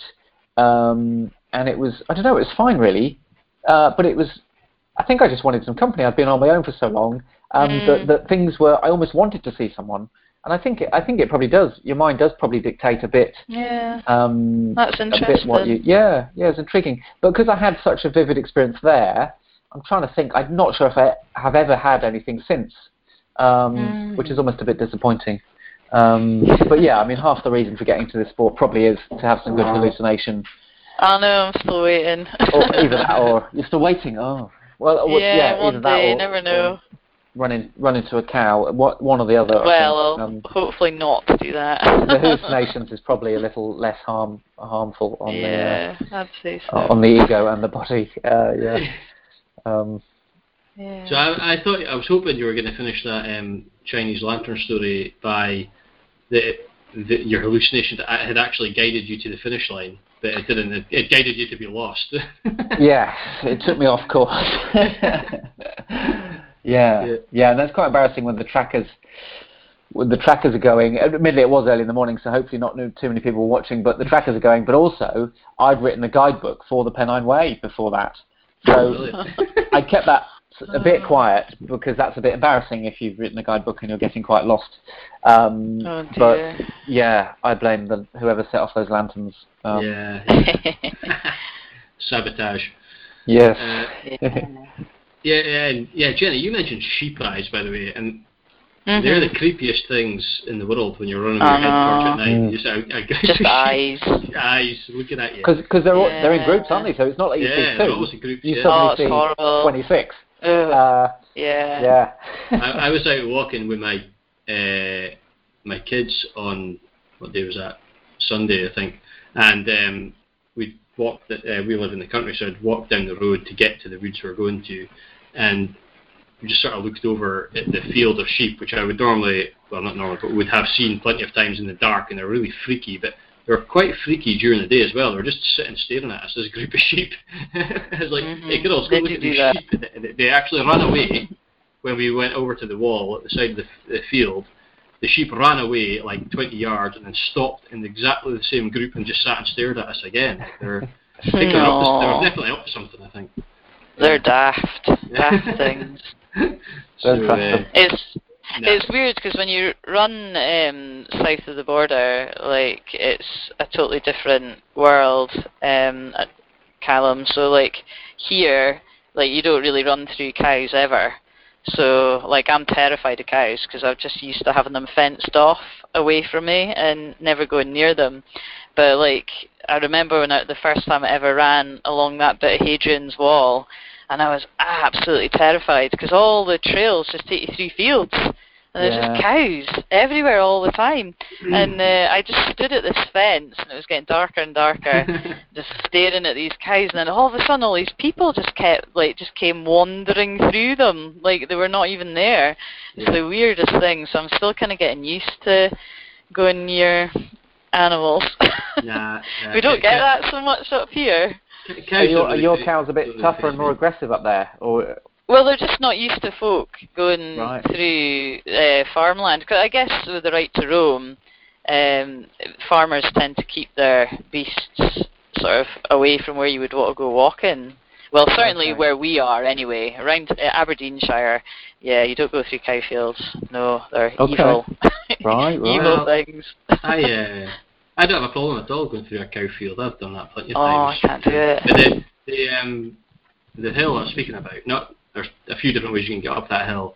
Um, but the way to go up the sort of steepest bit of the, the nicest bit of the hill, up past the white horse on the that's uh, made of stones on the side of the hill, you go through a cow field to get to that. Um, Do you? yeah, there's not many times of the year where there are cows in it, but All right, that's There not are. bad. and there are occasions when there's a bull in that field. And Oh, uh, yeah, they're they're cows are fine, but the the bull you have to be careful of. Yeah. yeah. Oh, so I funny. uh, Uh, all the races are funny. I took a group round um, uh, the Jog Jog Scotland group, I think it was, round um, the Stone Circle in Strichen, the village uh, beside where I live, and um, up you go up the Stone Circle, which is in the middle of a field, and uh, yeah, there was a bull in the field that I wasn't expecting to be there, so we had to sort of skirt around the edge of the field away from a bit. I think that that bull was quite used to people actually, never even batted an eyelid Yeah. at us, but um, you do have to be careful of that. Yeah, I'm gonna try not running any. That's it. That'll be my plan. Yeah. So, uh, where have we got to? Right. I've got another sort of fairly standard question I ask uh, the guests, Damian, and that we have this ongoing theme of the podcast of how running saved my life, and we have we we often have clips from people, uh, listeners that have recorded short audio clips describing how running has saved their life, and it could be anything from uh, combating addiction or you know abusive relationships or depression or all these sorts of things. I just wondered if you had any any views on or take on that, um, if it's relevant to your your life and, and your running or just an opinion on it. Wow, gosh, um, yeah. Uh, I mean, yeah, we, we, we, I'm sure we all know people who, um, yeah, running has been a more. I mean, yeah, running's been, sort of discovering running has been certainly very profound for me, in that it's been kind of life changing, and it's changed. You know, it's my all my work now is in is in running pretty much. You know, I coach people and so on, and um, so it's been a life changing thing for me. But yeah, I wouldn't say it's been on that level that it has been for some people. But yeah, I definitely know friends who have, you know, you know that's how they cope with um, addiction issues or mental health issues or, or other stresses. I suppose I suppose it's been really useful to me. Um, you know, when I hear those stories, I do feel very lucky with my life. Um, but obviously, I've, you know, yeah, felt stressed at times or, or not coped well with situations, and I've certainly had plenty of self doubt uh, and so on. And running has been a great, you know, sort of meditative. I can't say that word. Meditative. Um, sort of solution or, or out outlet for me, um, as I'm sure it is for most runners. Um, so yeah, it's had a profound effect on me. It pro- probably I've I've just had a luckier life than, than a lot of people that haven't um, had had many, I suppose, um, tough tough situations like those. Um, but yeah, it's a huge thing for me, and and you realise how big it is for other people too. So it's um, yeah, it's incredible, isn't it? What effect it has on so many people. And I still work a bit on um, Women's Running magazine. I still do a bit of sub editing on on that, just occasionally. Um, but it's full of stories of people who've you know turned their lives around mm-hmm. by discovering running and and um, dealing with well all sorts of things. You know, bullying. Um, um, you know, getting over abuse, just really rough. To, you know, marriages falling apart, and the, you know, even bereavement of children and stuff. But but they've something like running has, has been the thing that's, um, or probably not the only thing, but you know, one of the things that's got them through. It's it's yeah, it's incredible, isn't it? I don't I, I you know I don't know if there's a. I suppose we're so into running, we think it's the biggest thing in the world. Possibly, I don't know if in cycling circles or mountaineering circles whether people talk the same way or not. I don't I don't know, but um, I suppose it feels like running's running's very special. Um, yeah. Do you think? Do you think there's another? I definitely didn't feel like that in like I loved football, and there's a great sense of kind of tribe and community in football, and, yeah. a, and a sense of kind of purpose. But I don't think I don't think I felt a sense of kind of it had saved people from things, really. Um, no, do you think? I, do either of you think there was another? I don't know. There must be other I think it, things that. I think it depends. Yeah, I mean, obviously, I, I I feel like that as well because running's my thing. But I I know people who are really really into cycling, and Okay. it has had the same effect for them. Right. So yeah, I think it just depends what you get. And mountain biking, I think's got the same sort of buzz, doesn't it? The same Because that's going to be an off-road thing, isn't it? Whereas yeah, a lot of road biking yeah. to me, you, you're going to get presumably some endorphins from the exercise and stuff, but and you can still get great scenery, of course. But to me, it's, Yeah. it's still likely to, yeah, get. It's usually more of a Probably group car. thing, maybe. I don't know. Yeah, I think with the, um, Yeah. the, foot, the football comparison, I mean, I think that is massively different. I mean, I I flirted with going back to football last year actually, so I have got a more recent um, experience of that, and I so I stopped playing football what seven eight years ago, and um, took up running a wee while after, you know, maybe six years ago, seven years ago, and um, I I always had this. I loved, absolutely loved football. You know, I grew up loving it. My my dad was really into football. My brother was really into football. My pals were into football. And, you know, and, I, I played to a sort of reasonably good level when I was a kid, um, and just played am- amateur football when I was an adult. But it, it was like a sort of all-consuming thing. I was so into it, and um, I was so competitive. You know, and, and the football matches meant so much to me. Uh, to the point that I think when I look back, I'm like, I wish I hadn't taken it so seriously. Um, Yes, Because definitely. I mean, it was just amateur football. You know, it wasn't in any way going to change anything. You know, it wasn't. It was. It's obviously it's great if you win a, a cup or something with your mates and and you can have a great time and thinking about that. And I've got some really great football stories that I can tell people and all the rest of the fun times we had. Um, and it is that sort of tribal mentality. You're in it together and all the rest of it. But I've got a negative um, sort of connotations when I think of football because it's it's a really aggressive sport, and you know you're you're it's like you and your mates against the world basically, including the referee, including the team that you're playing against, including the guys at the sideline. And if someone doesn't go your way, you look to blame everybody else other than yourself, and all this sort of thing. And it just it, it, that was drilled into me, probably not on purpose, but you know by my my dad, by my coaches, and you know, and you see it. It, you know, I did football coaching. It's probably when I started thinking about it the other way. I did. I coached um, young kids football for a couple of years, um, and that's when I really started. Thinking, I was like, well, I can't be passing that message on to these like ten year olds. You know, I need them to have respect Mhm. for their opponents and respect for the referee, and and you know, and you saw it in the sidelines and the parents of those kids. You had to coach them as well, and you know, everything was it, it was quite negative in it. And then you watch football on the TV, and it's this super aggressive sport, and I'm thinking, well, do I really want my kids watching that and being into Mm. that? And, and and I I can't drag myself away from it. I still love football and I love watching football, um, but I sort of look at it with different eyes now. But when I went back, um, and the reason I went back, I lost my dad last year, and it made me think about uh, football and all the good times to have with football, and, and he was massively into football and all this. And, and I, I had to go go back to football and back to the team I used to play for. And I mean, the guys are all young enough to be my sons, basically. um, I, uh, but I loved the the camaraderie of being back in amongst that team again. Mm. um, and, I- and I I stopped. Um, it just wasn't very practical. Uh, like what we spoke about before, we're having family and stuff, the timing of it and all the rest of it, and it was pretty hard on on my body as well compared to running. And um, but I do, I miss it, and and, I, and I'm always sort of flirting with that. Uh, should I should I go back? No, no, no, it's not the right time. Maybe I will go back next year, sort of thing. And um, but it's definitely not the same uh, as you know the what I get from running in terms of and, and I've and I've over the last wee while just realised that I get an awful lot more out of running than I do out of the football, and that um, dealing with stress. I think football's really quite good for dealing with stress actually because you're allowed to be a dick on a football pitch and Mm. kick people and and shout at people and that sort of thing. Yeah. Yeah. Um, but it's I don't think that's a particularly long term. It's not a good way to relieve stress of because it sustainable, builds up, yeah. builds up stress. Whereas running is a really good way to deal with uh,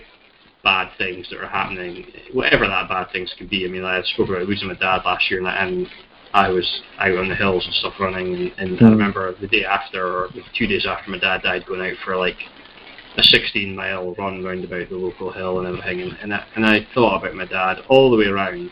You know, but it was the only time I'd had space since he died. You know, and there weren't Mm. people asking me questions, or there weren't wasn't something to deal with. You know, and I just got out in a couple hours out, in every minute almost of the way around. I just thought about stuff to do with my dad, and you know, and that's that really helps. You know, I don't know That's how. the heart of it. Yeah, I don't know how I would have coped. I mean, I yeah, I, I struggled for months after my dad died, but I don't know how I would have coped without having that uh, running in there. You know, that, that was really really good. There were some days I just thought I absolutely need to go out for a run. You know, and I don't know what I'd have done Just otherwise. space. Yeah, I don't know Yeah. what I'd have done otherwise. I'd have probably gone mental, to be honest. But so, uh, so yeah, that, that was a bit of a ramble actually. But um, yeah, I'm quite good at that. Uh, yes, I think running is is special. Um, that's where that came from. But there could be other things that are special. I'd imagine going out mountaineering. I I hear about people's passion for rock climbing, and you know, and it's that connect. I think it's maybe that connection with nature. That you know, I, I, Yeah, I, get, yeah. I get a lot of running. That running feeling I could do that. I don't have to be running in the trails, but um, I think it is. There's something about being just detached from society ever so slightly, you know, in in the hills, and, and I think that's pretty cool actually. Yeah, well, that was. I'm, I'm sorry to. I'm sorry to hear about your dad, but but that that is is a fascinating sort of thing you've explained there, where, yeah, football would have wouldn't have necessarily helped you in the same way. Uh, that's really interesting. Um, and for me, running is is definitely about being in green and lumpy places, but it's also you get the endorphins. So, Yeah. like like you guys, like I did definitely enjoy hiking, but obviously for a good hike, you're talking six, eight hours or something. Mhm. Um, you can get a good run in, you know, an hour to two hours. You know, you can have a really satisfying Yeah. experience. Um, so that is something I think to do with the endorphins. So, so by just pushing yourself a bit more, and then you can be in somewhere scenic. Um, so you've got that wonderful combination of those two things, I suppose, um, which is quite special. Which, yeah, I think in something like rock climbing, I don't know. Yeah, I mean, we're only we're only guessing, I suppose.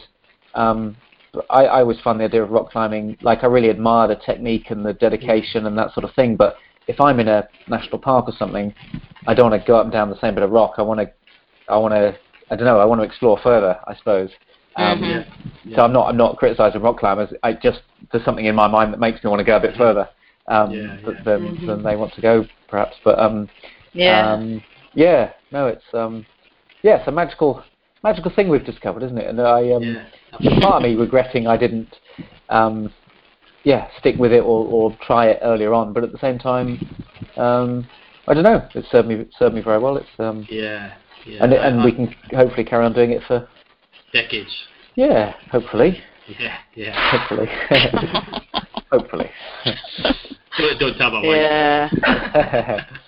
yeah, no, she knows that I want to do it for decades. Um, yeah, um, are you alright to talk a bit about your training? Um, Sure. I'd love to hear. Um, so, um, what have you? So, before we ask specifically about your training, what have been the recent things you've been doing? So, whether it's obviously you've done the Paddy Buckley around, has that been the the biggest thing you've done recently?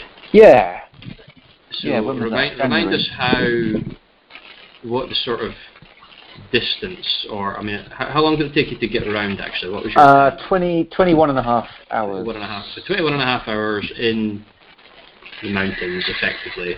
Um, In winter.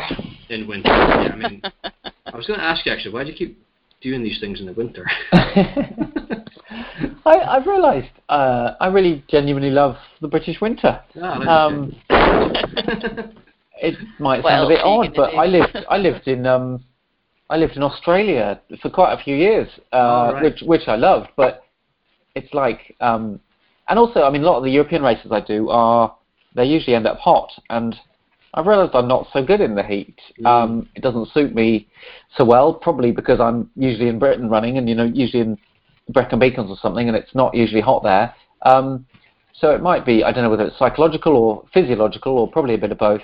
Um, but I really like the British winter. I think it's really exciting. Um, I, I love that feeling of sort of having having you know your trusty waterproof on and the, and the, the weather's coming at you, but it's not it's not yet hopefully you know too horrendous. You're you know you feel like you're going to probably survive.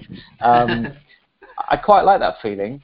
Um, I suppose with the with the paddy, um, I suppose I'd already done a summer one. I'd already done a kind of March, a sort of spring one as well with a friend. Mm. So I'd done I'd done two seasons of it. Um, uh, and winter.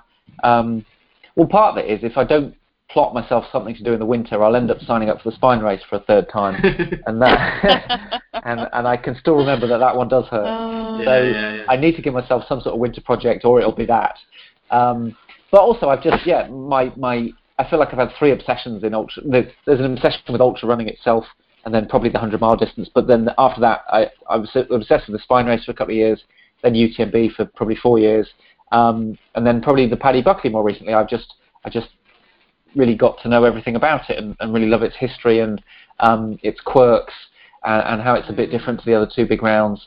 Um, and I just still have that obsession. So when I'd done a you know done a summer summer round, um, as it was approaching winter, I just thought, well, it was kind of a separate winter record, or or even if I didn't get the record, I just thought it'd be great fun to do it in the winter. Um, and I suppose winter re- winter rounds are a bit more problematic in that you know maybe it's a bit more predictable in Scotland, but maybe in, in the south, like, you know, you could have a winter's day that, you know, it might be sunny without any snow at all, um, and you could have a more wintry day in March or, or you know, November, um, really. So it's a little bit controversial. Well, I don't know if controversial, controversial is the right word, but I mean, I had, I had, I got, so it's, it's five legs, and I had snow on two of the legs, I suppose, and then two other, two other peaks, two of the higher peaks on the other legs. So it wasn't even quite half in snow.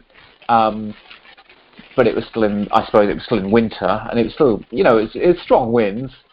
Um, it was a bit feisty at times, but yeah, it was just how I wanted it. In that you want, you, you know, you want you want to still have the same amount of fingers when you finish, kind of thing, um, but still still feel you've had an adventure. I suppose that's Yeah, the sort of yeah. perfect day out in the hills. I think.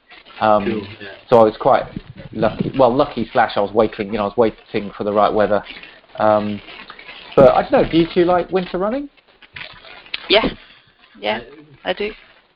It depends. You can wear me. lots of clothes. Yeah, I hmm. mean, it, it depends. Yeah, I, like, I mean, I like kit. Yeah. Yeah, I've quite Yeah. I've quite liked it in the past, and there are certain types of winter weather that I'm quite happy running in and quite enjoy running in, and it is you know that sort of cold, crisp, um, hmm.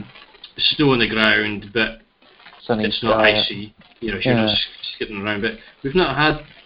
I mean, I've not been up in the up in the mountains really, to be honest. We've not really had any proper snow for a while up here. It's just it's No. either wet and ridiculously windy, or it's just freezing and it's just too icy to run on the roads. So you you know you Yeah, it's a bit. It's been a bit crap this winter, to be honest. I've not enjoyed winter training at all, if I'm perfectly honest. But uh, yeah, I've not been exploring the trails uh, and that sort of thing. So I do. I do like um, being up on a on a hill or a mountain when it's snowy, so long as it's not um, waist deep, which I've been caught out with a couple of times before. And running isn't an option; it's wading, and it's uh, it takes about five times as long as you hoped. And uh, I once got caught out on our um, sort of local mountain here, Bennachie, um, which generally runs up and down about three times a week.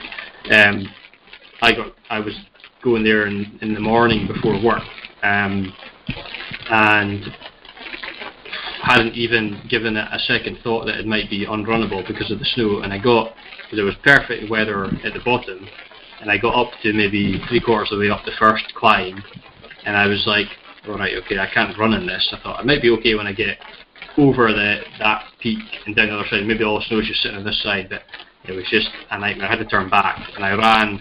I did something like four miles, Mm. three miles in an hour or something, and I was like planning to do an eight mile loop in like an hour and a half or something. so it was yeah, that was a bit rubbish. But um, that's a digression from It's all We're about talking kit, about isn't it? yeah. Yeah. I mean that So I got those Arctic claws, and they're really good. Ah.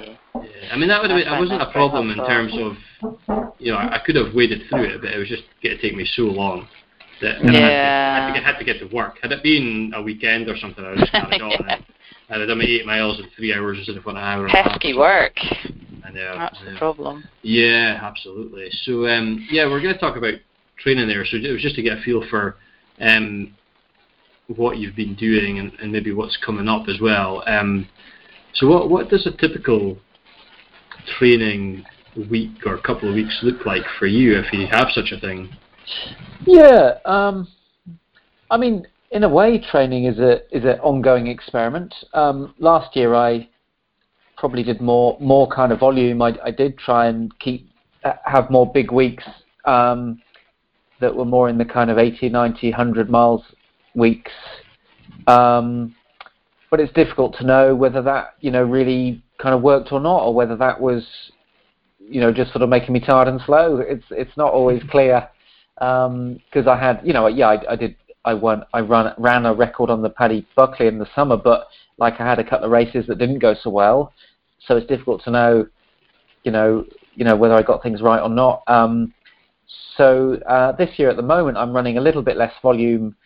Uh, Most of my weeks, it's, it's all on Strava, but mo- a lot of my weeks have been kind of 60, 70 miles um, at the moment. But I'm trying to do more quality kinds of, you know, more, more, more speed uh, more running economy um, at the moment. I mean, I plan to do a bit more volume, but but I don't I don't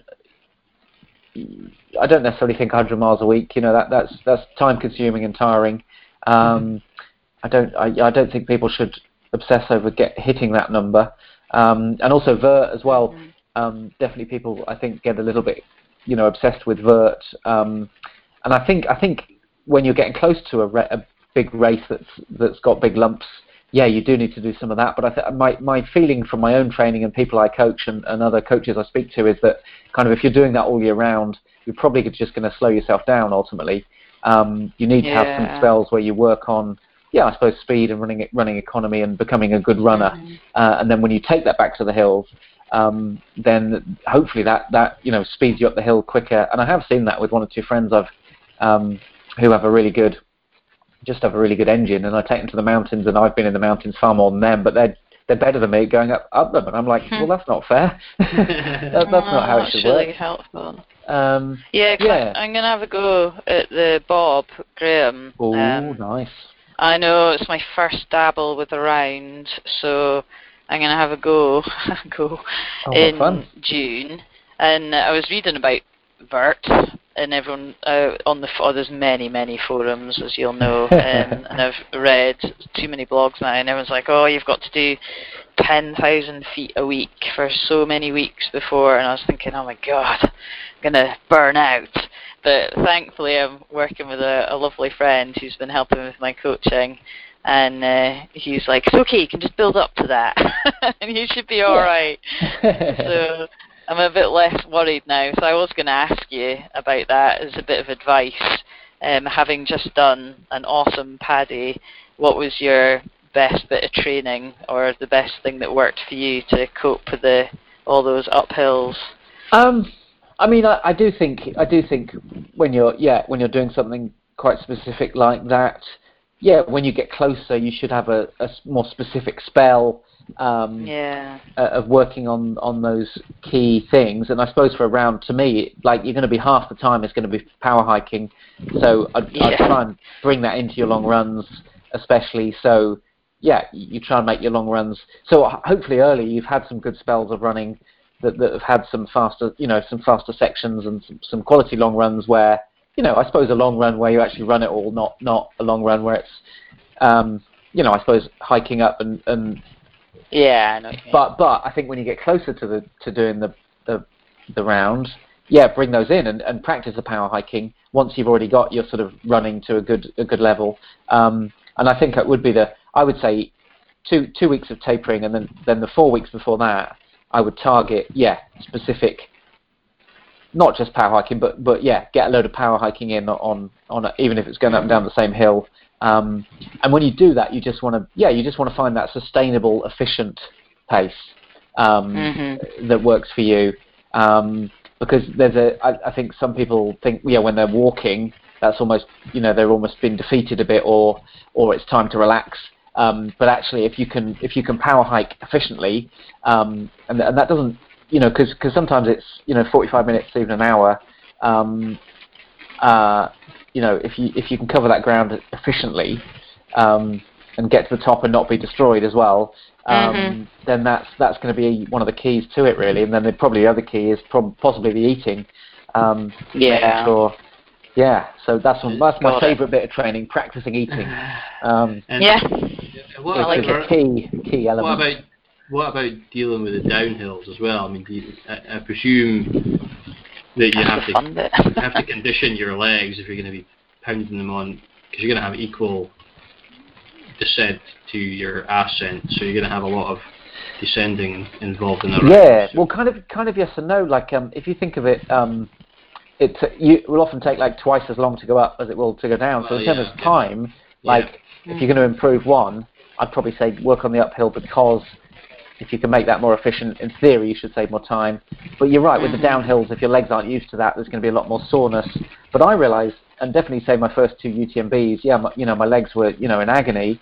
Um, and I just kind of thought I'm not strong enough for this. I'm not strong enough. But actually, also I was running with quite bad technique as well. So I still don't know whether that you know there was well they could have been stronger definitely, but but also my technique wasn't very good. Um, so I was probably running in a way that accelerated the, the discomfort, accelerated the muscle damage. Um, so there's at least two things there. And then of course, if you're, I was also running them with reluctance. So I wasn't looking forward to them, uh, wasn't enjoying them, which which just propels Mhm. all of that, doesn't it? It all becomes self-perpetuating. Um, so because you're not enjoying it, you don't enjoy it, and you hurt yourself more.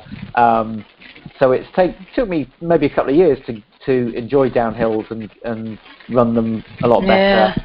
Um, and some of it was technique. Um, and I spent time with yeah Shane Shane Benzie. I don't know if you've heard of him. He's a sort of uh, yeah technique guru who's got a a book coming out soon and some documentaries. And um, I suppose the key thing was I suppose maybe smaller steps, running with smaller strides, smaller faster strides. Sometimes a slightly slight bend at the knee means you're not getting so much impact going through. Um, and I suppose, yeah, practicing on, on similar terrain where you can is the really obvious one, but it does does pay off. Yeah. Um, it probably- absolutely. yeah, I think that took me two years really of um, being being not terrified, but but really not looking forward to long downhills.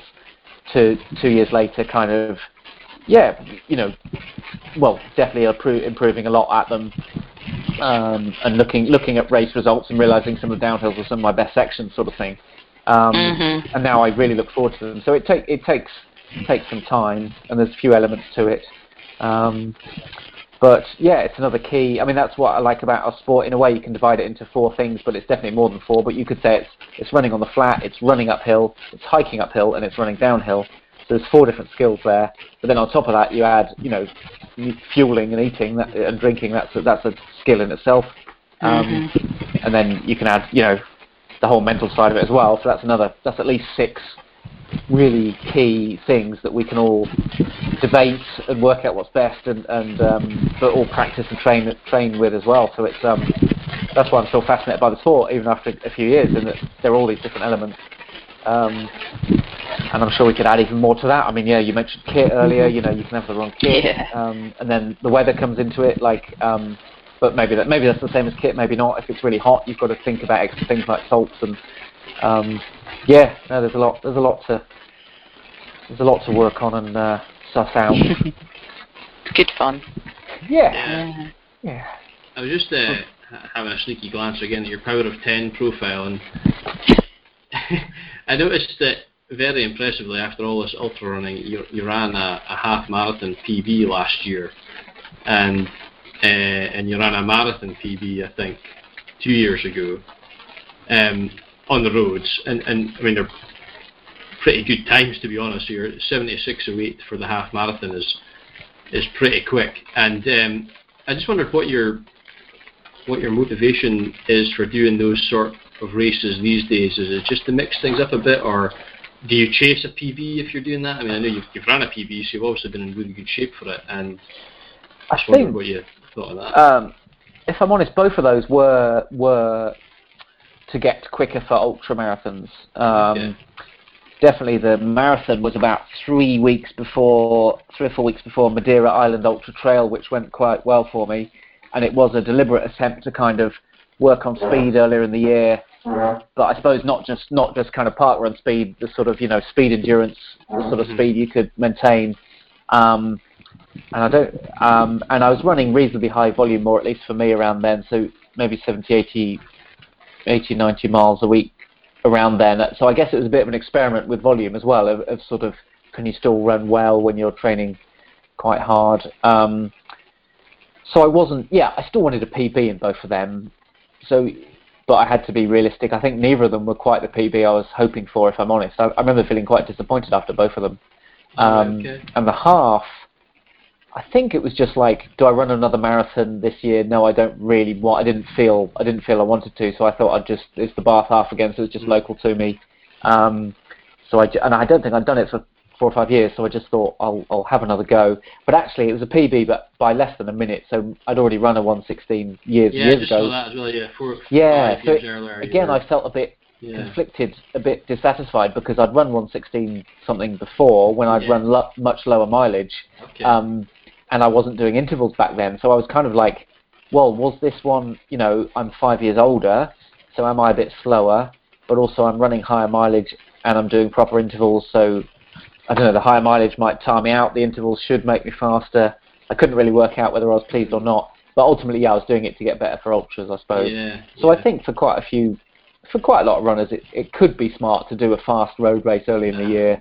Um, that said, I haven't haven't done one this year, so we'll see what we'll see we'll see how bad this year was for me and see whether it was whether it was uh, important. But but I would say to anyone like if those things don't excite you, then don't don't do them because yeah especially with a road marathon, like you, if you know to do it justice, you need to train quite hard, and you need to do some quality long runs on flat. You know, on the flat, probably most you know half at marathon pace or some marathon pace sections, and and you know some proper tempo runs and all that stuff is um, you know some people like it, but mm. if it's not your sort of thing, then you know I wouldn't encourage too much of it because most of your running should be fun really, and and otherwise you know otherwise what's the point really? So um, mm. That's probably why I'm not doing that sort of thing this year because it just doesn't seem that exciting. In fact, I have got a place for the Bath half this year, but I, a week or two ago I just didn't feel enthusiastic about it, so I'm not going to do it.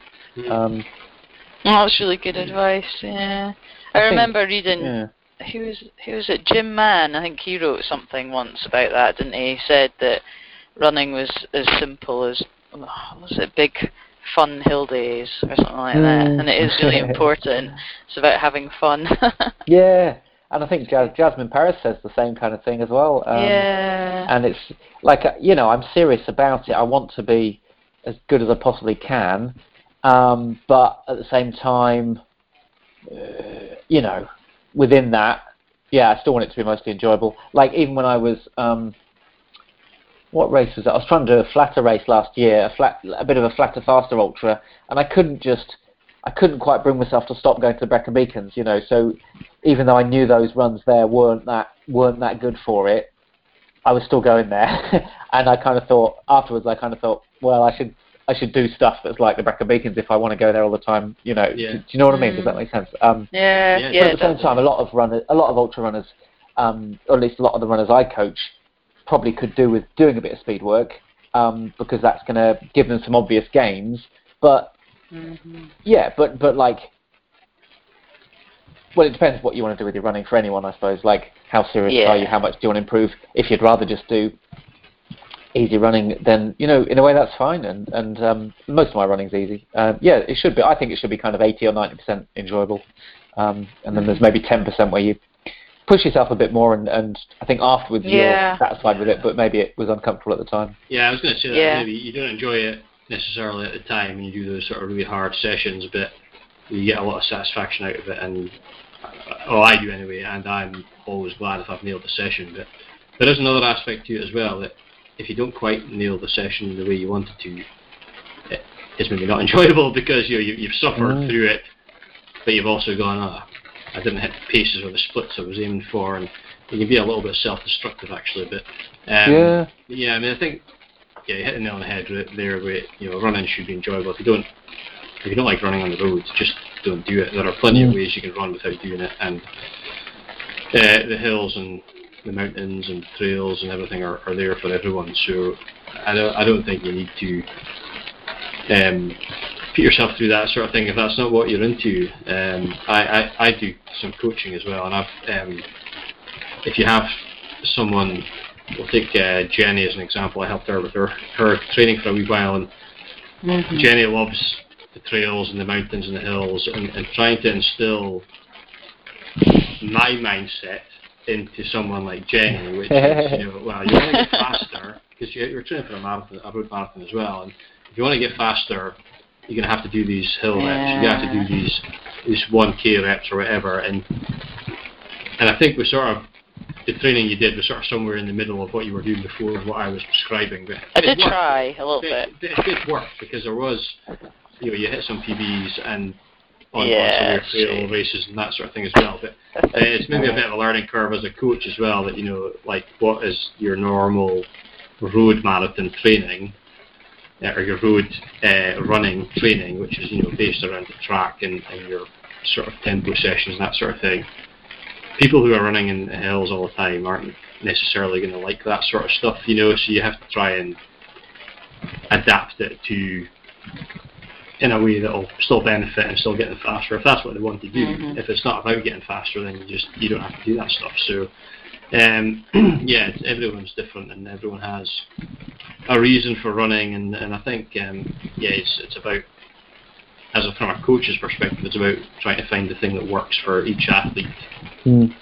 mentally as well as physically. And uh, if you're putting people off their training, then you're definitely not um, you're not prescribing the right thing. You know. Yeah, very true, very Yeah. true. Yeah. So, um, uh, do we have anything else to ask? Oh, you one uh, one question, which was uh, I was thinking about there. Um, whilst you're talking about different stuff, was what's what would you if you had to pick? Well, I'll give you three because you didn't manage to say one the, the last time I asked you. But if you had to pick three of your favourite races you've you've competed in, what would they be? Yeah, I think I think uh, I di- yeah. It's always more tempting, of course, to pick the ones that have gone well for you. So you just you just have more of a positive feeling, don't you? Um, Yeah. I suppose, yeah, definitely the the Highland Fling. I think is my favourite UK race. Um, I just love the atmosphere, the the attention to detail, and, and the organisation behind it, and, and so on.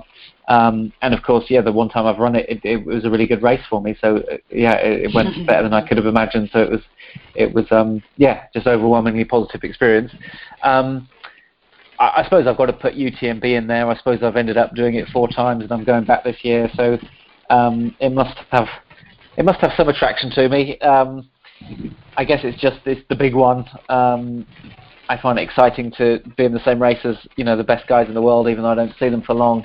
Um, and I just love the crowds out there. They're they're just um, they're just incredible. They're, they're, they're mostly mostly French, but I suppose Italian and uh, Swiss uh, as well. Although don't, I don't see so many of them. Um, but the French crowds, especially, are just just incredible.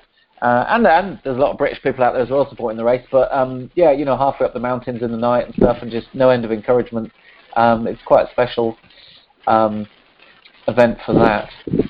Um, and I suppose if I had to pick a third, pro- I guess it probably would be the spine race. Um, I've done that twice, and it's just it is a very unique event. Um, yeah, I've done it twice, and I've worked on it twice in the media team.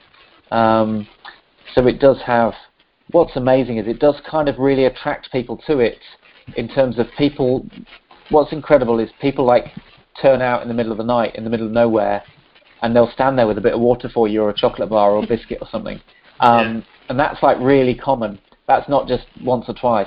Um, uh, and that's incredible that, that people feel so compelled to this race that they'll mm-hmm. come from wherever in the middle of whenever um, to give you things, you know, to help you. And that's just isn't that a wonderful feeling that that um, mm-hmm. you know goes on in running a lot? I suppose there are a lot of volunteers in running. Most of these events wouldn't happen without volunteers. Um, so I suppose it's not unique to the spine race, but but um, isn't that incredible that, that people just want to help people who are sort of trying their hardest to do something difficult? I mean that's that's just a lovely concept, isn't it? Um, and the spine yeah, race, I think, to, you know, epitomises that quite well. Um, and just yeah, just a reminder that there are kind people in the world, and, and that you know, there, humanity is quite a good thing. Um, mm-hmm. Yeah, I think that that element I, I of love, it. I, think. I, I love when uh, people turn up to support a running race, whatever it is, and they've got no real interest in running. You know, I think that's really cool. They just turn up and you know they'll uh, be dishing out sweeties or have a sign or mm-hmm. whatever. And I think that's great because I, I mean I don't tend to go a lot of races I'm not running in. You know, it doesn't just because I'm you know busy with a young family and all the rest of it. But you know, I, I maybe would like to go because I, I like running and I like spectating. But you know, you get these guys who just wait. just happen to be local and they just yeah. oh, there's a thing going on. I'll go and watch and they they have a little tub of jelly babies or something. And I think that's really mm-hmm. cool. You know, when I, I did the, that, um, I mentioned my first marathon experience in Edinburgh in 2012 and it was one of those Edinburgh marathons where it was really, really hot. It was like 25 degrees at 9 o'clock in the morning, which doesn't sound that hot if you compare it to the, some of the European races that you've probably done, but for a yeah, tasty no, white hot, spot, yeah. 25 was hot. And uh, there are people in the, uh, so Edinburgh Marathon starts in the city centre of Edinburgh, it goes out through um, Musselburgh and you go out the coast and double back and come back. And some of those uh, towns on the outskirts of Edinburgh, there are people in their garden with their hoses, you know, just like spraying water, cold water at the runners. If you know, you could sort of go into this little shower they'd created to, to cool yourself down. And I just thought the, the level of support for that sort of thing was was pretty cool, you know. Um, yeah. And, and, you know, nobody has to do that, but they they they'll do it every year if it's hot. You know, the, the same guys will be out with their hoses, and I think that's cool. Um, mm-hmm. Yeah, so yeah, you mentioned the UTMB, so I didn't realise you're going back to the UTMB this year. That's exciting. Yeah. I remember listening to an interview that um, I'm not sure which podcast you were on, but you you weren't sure if you were going to go back to the UTMB after the, your your last one you did, which you, you got a very very impressive fifth place at. Um, that is one of the most competitive um, hundred milers trail uh, ultras in the world. Um, and so to get get yourself up to fifth place is hugely impressive. So it's exciting to see how this year compares to, to that one. I guess not in terms of you know whether you beat your placing or not, but just your experience and um, yeah. Two years later, if you if you do go better than fifth, it'll be you know amazing. so is it is it was it the um, UTMB? Is that the one where they've got like more than three places on the podium? Was a was a fifth place yeah, they do like a te- on the on the Sunday they get like the top ten men and then the top Ah. ten women up on. So so in my mind the podium is kind of ten. So I've always Yeah. well I've always thought top three. I've never thought that was possible for me. So I, but I I did think after a couple of years maybe I could get into the ten maybe. Yeah. Um, and one year I placed 12th, and I'd been in 10th place for, for a Mm. few hours, and sort of let it slip. So so that um, niggled at me all, all the next year, thinking it was possible. You know, maybe I could have been top ten. Um, so to go back and then that did happen.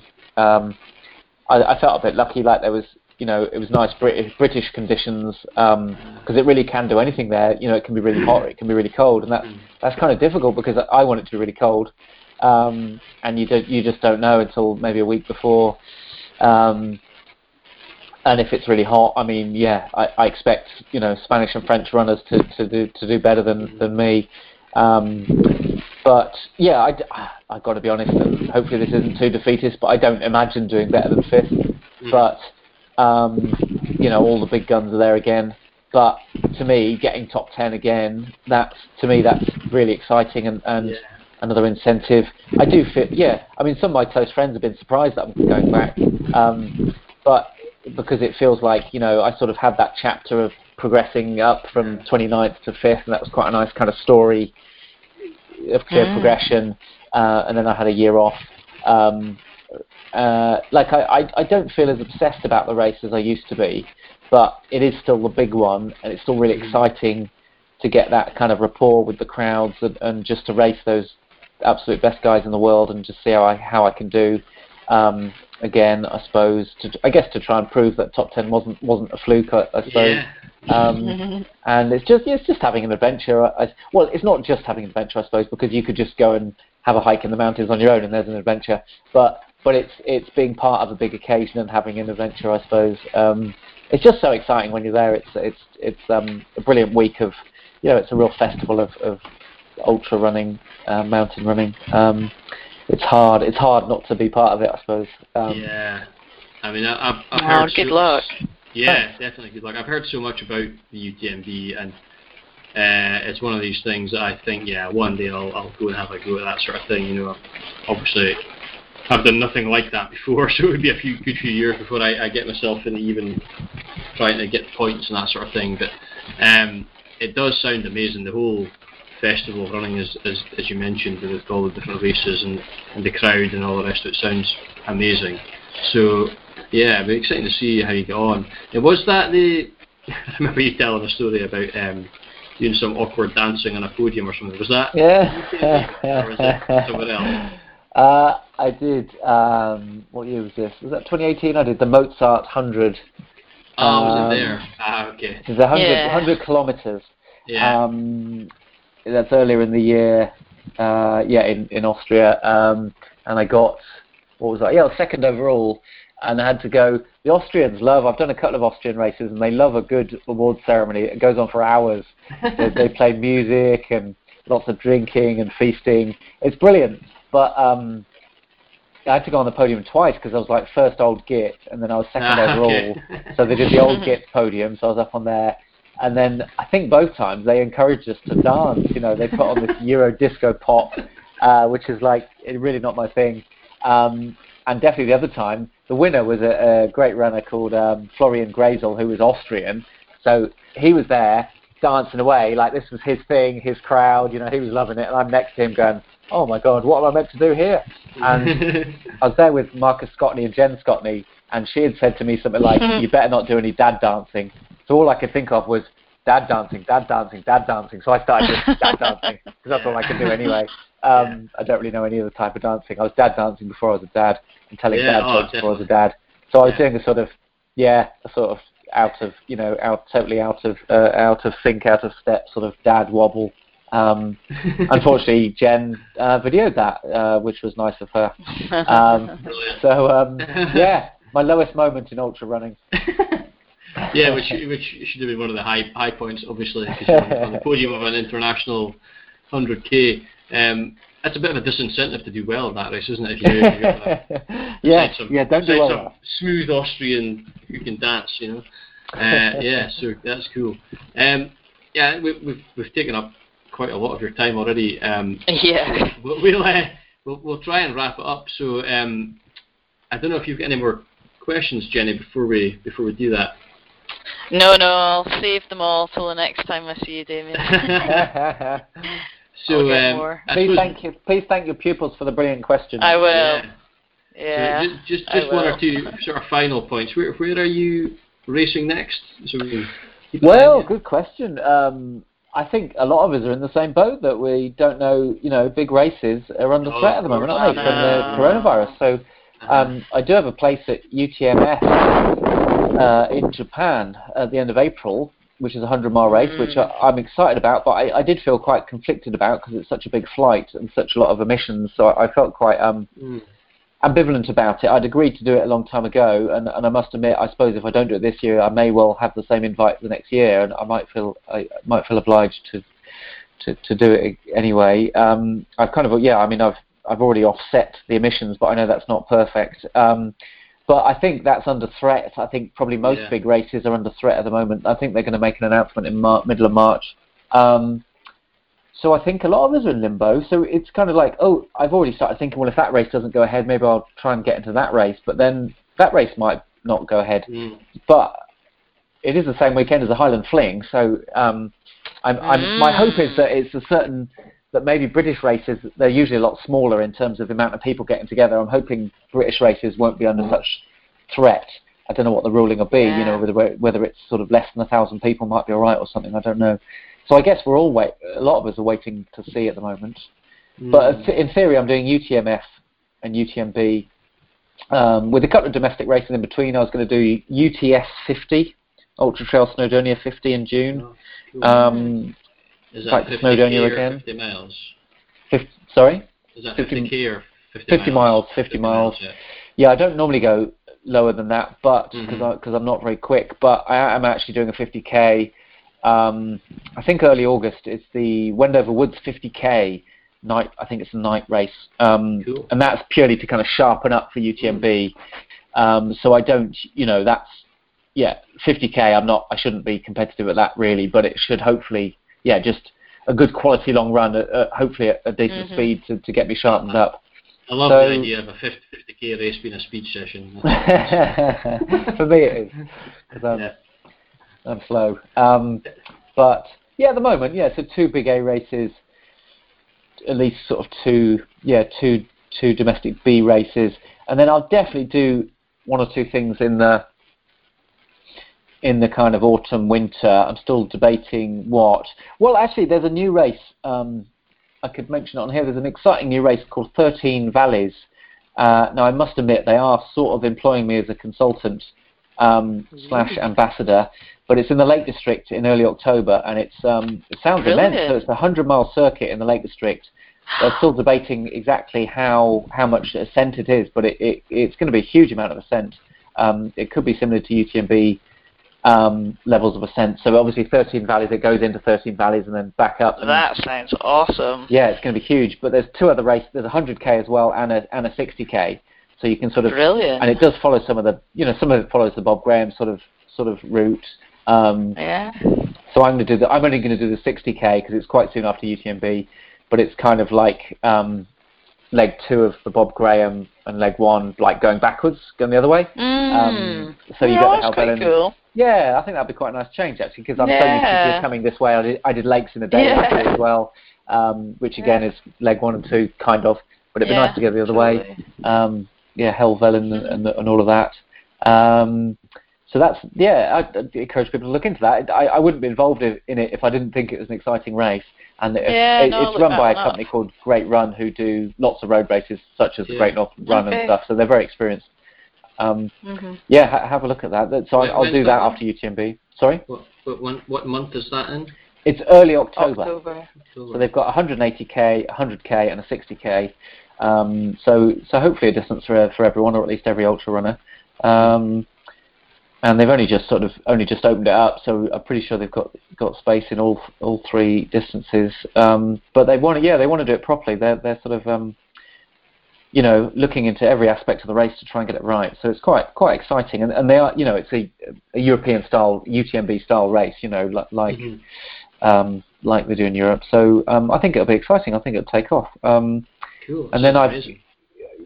yeah, and I, I, I, I'll probably do one or two more things in the year. Actually, much as I tell my clients not to um, not to do too many things. Um, but I've had a, had one or two excite well an exciting invite, and I'm discussing an FKT option with a Ah, with a friend. So I don't know if those two things will go ahead, but but yeah, so I, Cool. I hope to do something in the summer, in the winter. Otherwise, yeah, otherwise I end up doing the spine race again. So I've got to keep, got to keep busy in the winter. Yeah, Um, yeah. Absolutely. Cool. Sounds sounds awesome. Yeah, and so the last thing is, um, where can people find you online if they want to follow you, follow your? Oh, I'm not. Yeah, I'm. I'm probably quite easy to find, I suppose. Um, I won't bore everyone with the individual details, but if if my name doesn't come up, it's probably ultra underscore damo. Uh, I didn't. I wasn't meaning to start as a brand or anything. I think on just on Twitter or something, my name was already taken. So, like a lot of people, you try and come up with an alternative. So I think it was ultra. I think I went with ultra damo, and then I kind of. Uh, I don't know when I started Instagram. I think I used the same thing. I can't remember, but yeah, you can find me on most of those channels. I'm not. I'm not especially shy on social media. I probably spend too much of my well, I definitely spend too much of my life on social media, yeah. um, like a lot of people. Um, but you know, it, yeah, it's, it's good and it's bad, isn't it? So it, it yeah, sometimes it's a lot of you fun. spread Um, good messages. Thanks, Yeah. thanks. I try to. Um, um, but yeah, I could definitely spend less of my life like on it. But um, yeah, I'm sure people can find me if they want to. Uh, yeah, cool. Yeah, but, we, we, um, I, I- I've got I've got most of your links, so I will um I'll pop them in the show notes anyway, and people can, can check it out. Oh, only only if you want to. Don't worry. Don't worry. yeah, we, we, we always do. So I, I, I Oh, definitely thank you. will. So um, yeah, well, thank you so much again, Damian. That's been Yeah, thank you. brilliant um, and taking up loads of your time on a Wednesday evening. So thank you so much for sharing your stories and your insights into all these different aspects of, of ultra running and training. It's been really good for me uh, as I think about doing some ultra running this year anyway, and I'm sure for others as well, and, and for Jenny with her um, World coming up. So thank you very much. Well, thank thank you very much. It's, uh, I've really enjoyed the chat. Thanks for having me on, and um, good to see you again, Jen. And good, yeah, best yeah, of luck with Bob you Graham. soon. And Oh, um, you'll hear all about it. yeah, no, I'm excited, and um, yeah, good luck for your ultra ultra debut, Callum. Um, Yeah. I'm thank you. excited for you. You. you I Yeah. can tell you. I think you, yeah, you've got the you've got the right attitude for it. You're going to. Um, I think it's for you. we'll see. Yes. I have, to, I have to start running again. Like I like I said, it's been almost two weeks, but uh, yeah, I'll be fine. well, good luck. all right. Yeah. So All right. Good thank night. you so much again. Cheers. Cheers, guys. Catch you later. Bye bye. Bye bye. Bye.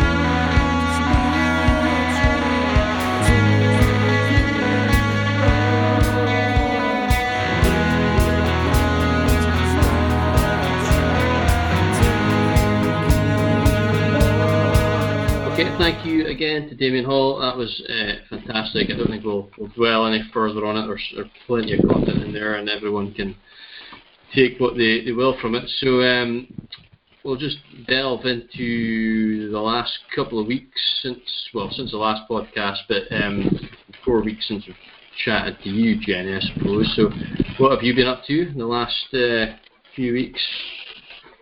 Oh, just been super, super busy with work.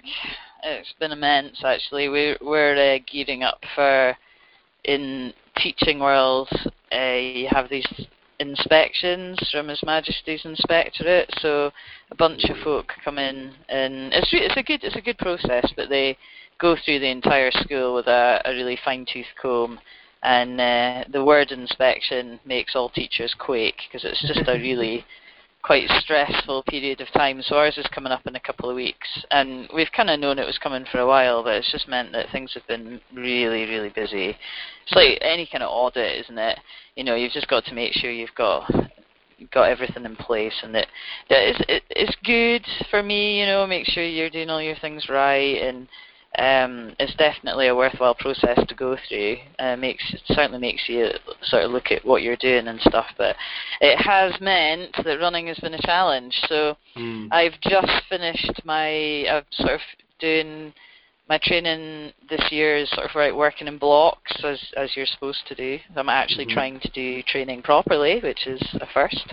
Um, so I've just finished my first big block uh, where I've been working on my endurance. So I've just built up my endurance gradually and started to incorporate hills again, getting in a little bit of ascent and just trying to get back confidence actually more than anything in on on trails and rougher trails. So starting to build up sort of exposure and sort of um, more challenging sort of terrain, so more vertigo-inducing sort of terrain as well. And then uh, lastly, this last weekend, looking at navigation. So I've been running Mm. with a map. So I just did a really cool race actually. In well, not a race, a challenge in Falkirk, the Falkirk 50, and it's a cycling and running event where you there's no mar- route marking at all. Okay. So you just get given some grid references for uh, oh, now is there 25 checkpoints that you have to find, and it's a bit like the Barkley because Mhm. five of the checkpoints are unmanned, and you have to go and rip out your number out of a book. So you have to go and find find a hidden book. So that's been really good. So it's just been about getting back back into all of that really. So I've done a couple of marathons that were trail and building up the height, and that's about it. So not not exciting, but um, a decent grounding of training. Yeah. Is that the right thing to say? Yeah, that sounds good. Uh, I'm gonna remind me to ask a question about um, running on tougher, uh, ter- uh, trickier terrain when we get into the Yeah. Right, I'm, I- I'll need to remember to ask you about that. I'll, I'll quickly. I've, I've got nothing to speak about in terms of the last two weeks of running. Well, you've been ill, haven't you? I've, I've been uh, down with this really weird. So my, I'm pretty sure my wife had tonsillitis two weeks ago. oh no. Um, she was had this mega sore throat, and she looked up the symptoms on NHS, and uh, she had all of the tonsillitis symptoms, but it said don't go to the doctor until you've had it for four days or more. And she Mhm. got past the sort of four days, and it was a weekend. And then by the time Monday came round, she was starting to get better, so she didn't go. Didn't get confirmed, but we're pretty sure she had tonsillitis. And then on that Monday, and maybe even the Sunday, I started getting a bit of a sore throat, and I was like, oh, here we go. It's not supposed to be that infectious, Yeah. like in terms of it is infectious, but it's not easily spread around people. But obviously, when you, Mhm. are in such close proximity, I guess, to to your uh, spouse, then it is a possibility that you share these things. And so from about Monday, I started to feel pretty miserable last week, and I had ran because of her being ill. I didn't manage to run on the Friday, I think it was, when I was going. To, no, what was I doing? I can't remember it. Yeah, it was a Friday I missed because I just had to take the kids away from her, basically, because I had to look after them. I had to miss a day of work and stuff, and I didn't get any running done on that Friday, which is going to be some sort of session I was going to do. I went out on the Saturday to do a specific sort of last 10k race specific thing, and it was just tougher than it should have been. The pace I was going, and all the rest, I was like, hmm, not sure. It could be tiredness, could be the fact that I'm a little bit under the weather, it's coming, you know, or it could just be one of those days that you don't run as well. And then I normally don't run on a Sunday anyway. I might have run on the Sunday if things had been different, um, because I'd missed a day in the week, but I just didn't run on the Sunday. And then on the Monday, I didn't feel well. You know, I had a sore throat. And starting to get a sore head and all that sort of stuff. And you know, sometimes with a sore throat, I would run anyway, but I just I felt crap with it, and so I didn't run at all Monday, Tuesday, Wednesday.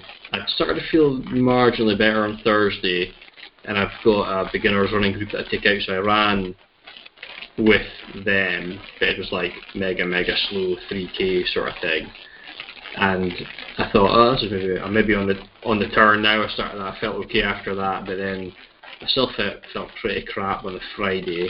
And I was supposed to have the Nairn 10k on Sunday passed, so uh, this is the race I'd been geared up for, and, I, and the training was going pretty well actually. I was I was feeling like a pretty good place.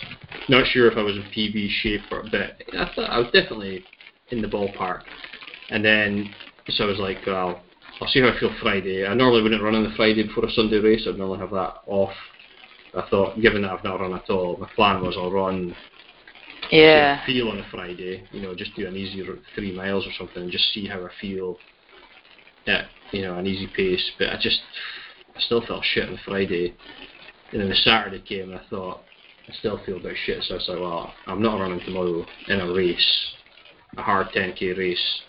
So I just haven't. I didn't run Saturday, nor Sunday, nor Monday, nor Tuesday, and I ran out Wednesday. And I'm still not feeling like running yet. I'm still. I've got like still got a bit of a sore throat, but it's not that bad. I think I'm definitely feeling better today than I was yesterday. But sinuses then became a problem, and oh, just one of these things that's just pissing me off now, to be honest. So I'm uh, I'm desperate for it to just go, so I can just get out and even just a four mile run would be amazing at the moment. But um, so yeah, not mu- much running done at all. Missed the Nairn 10k, which was kind of my A race I was training for, so that's a bit disappointing. And I was going to plan and do the 3k race. I've done all five of the series, um, and the sixth one of the series is on Friday. There's no way I'm doing that because I'm just Oh, shame. I'm not actually going to be in Aberdeen on on Friday. I'm normally in Aberdeen on Friday, and I can just run the race, do the race. If I was in Aberdeen, anyway, I might have gone down and done it. But to be honest, I'm not sure it would. Well, I, I was go- I was going. ill. I was going to the to that sixth one, definitely thinking I was going to be my best at the six because I sort of Yeah. yeah. because I wasn't anywhere near 3k shape when I, in the first when that series started. But yeah, it's a little bit disappointing, and um, I've got the Garioch 10k at the end of this month, so that's um, is that when it is? yeah 29th. Okay. So I, I will I better be back up and running by then. Uh, yeah, So, so. I'm, I'm just the whole thing's a little bit disappointing because I was I was really my plan when I, I entered these races. So I haven't, I haven't entered a lot of races, or I hadn't, and uh, the Nairn 10k was the one I picked, and that was going to Mhm. be the real the real A race. And then I go to Garioch because it's a lumpy kind of course. It's normally the weather's normally horrendous, but it's a, it's a Yeah. race. I, I really like racing at Garioch. But you have to forget about your time because you're not going to run a PB there unless you're in super, super shape. And um, so it's gonna be. I don't really know how to go and run that now because I've not had this sort of marker. At the. Aye. It's just gonna be. I might not even wear my watch or something. I'll see. See how it goes. See how the next couple of weeks go. Yeah, you just have to take it as it comes. Take it as it comes, and then after that, I don't really have um, anything. Well, no, I do. So I suppose, yeah. Shit, this. the, the I was going to say, you could be busy ultra training. Ul- Ultra marathon is, is like ten weeks away or something. So yeah, I know, you am- need to start hanging out with Dave more. Yeah, Get running so- with him. Yeah, I, I I do. I've got a plan in my head, and and that was Good. start starting this week. My first long run was going to be tomorrow, but there's no way I'm doing that tomorrow. Oh, so God. Oh, Yeah, well, no, it's not going to make I- any difference. Uh, yeah, I've got a plan in my head as to how I'm gonna how I'm gonna train. It's a bit of an experiment as to how I'm gonna train for it. I'm gonna sort of mix a little bit of marathon type work because I'm yeah, because I've got I've got a really weird run of races now. Given what my initial plan was going to be this year, I'm totally digressing here. This this is not going to be the last two weeks, but um, I was going to be doing I was going to be doing Not like you. not like me at all. I know. Uh, it's, not like, it's not like it's 11 o'clock on a Wednesday night or anything. Um, I was going to be doing the 3K series, as I mentioned, maybe a park run or two, the Nairn 10K, the Garioch 10K, and then I was going to start marathon training for Stirling, which is in October. And there would be some races in there, like a half marathon or something at some point. But I've just completely chucked it out the window, and I'm going to do the Cateran 55 mile race in May. So go from 3k training to 55 mile training, which is ridiculous. and then back down.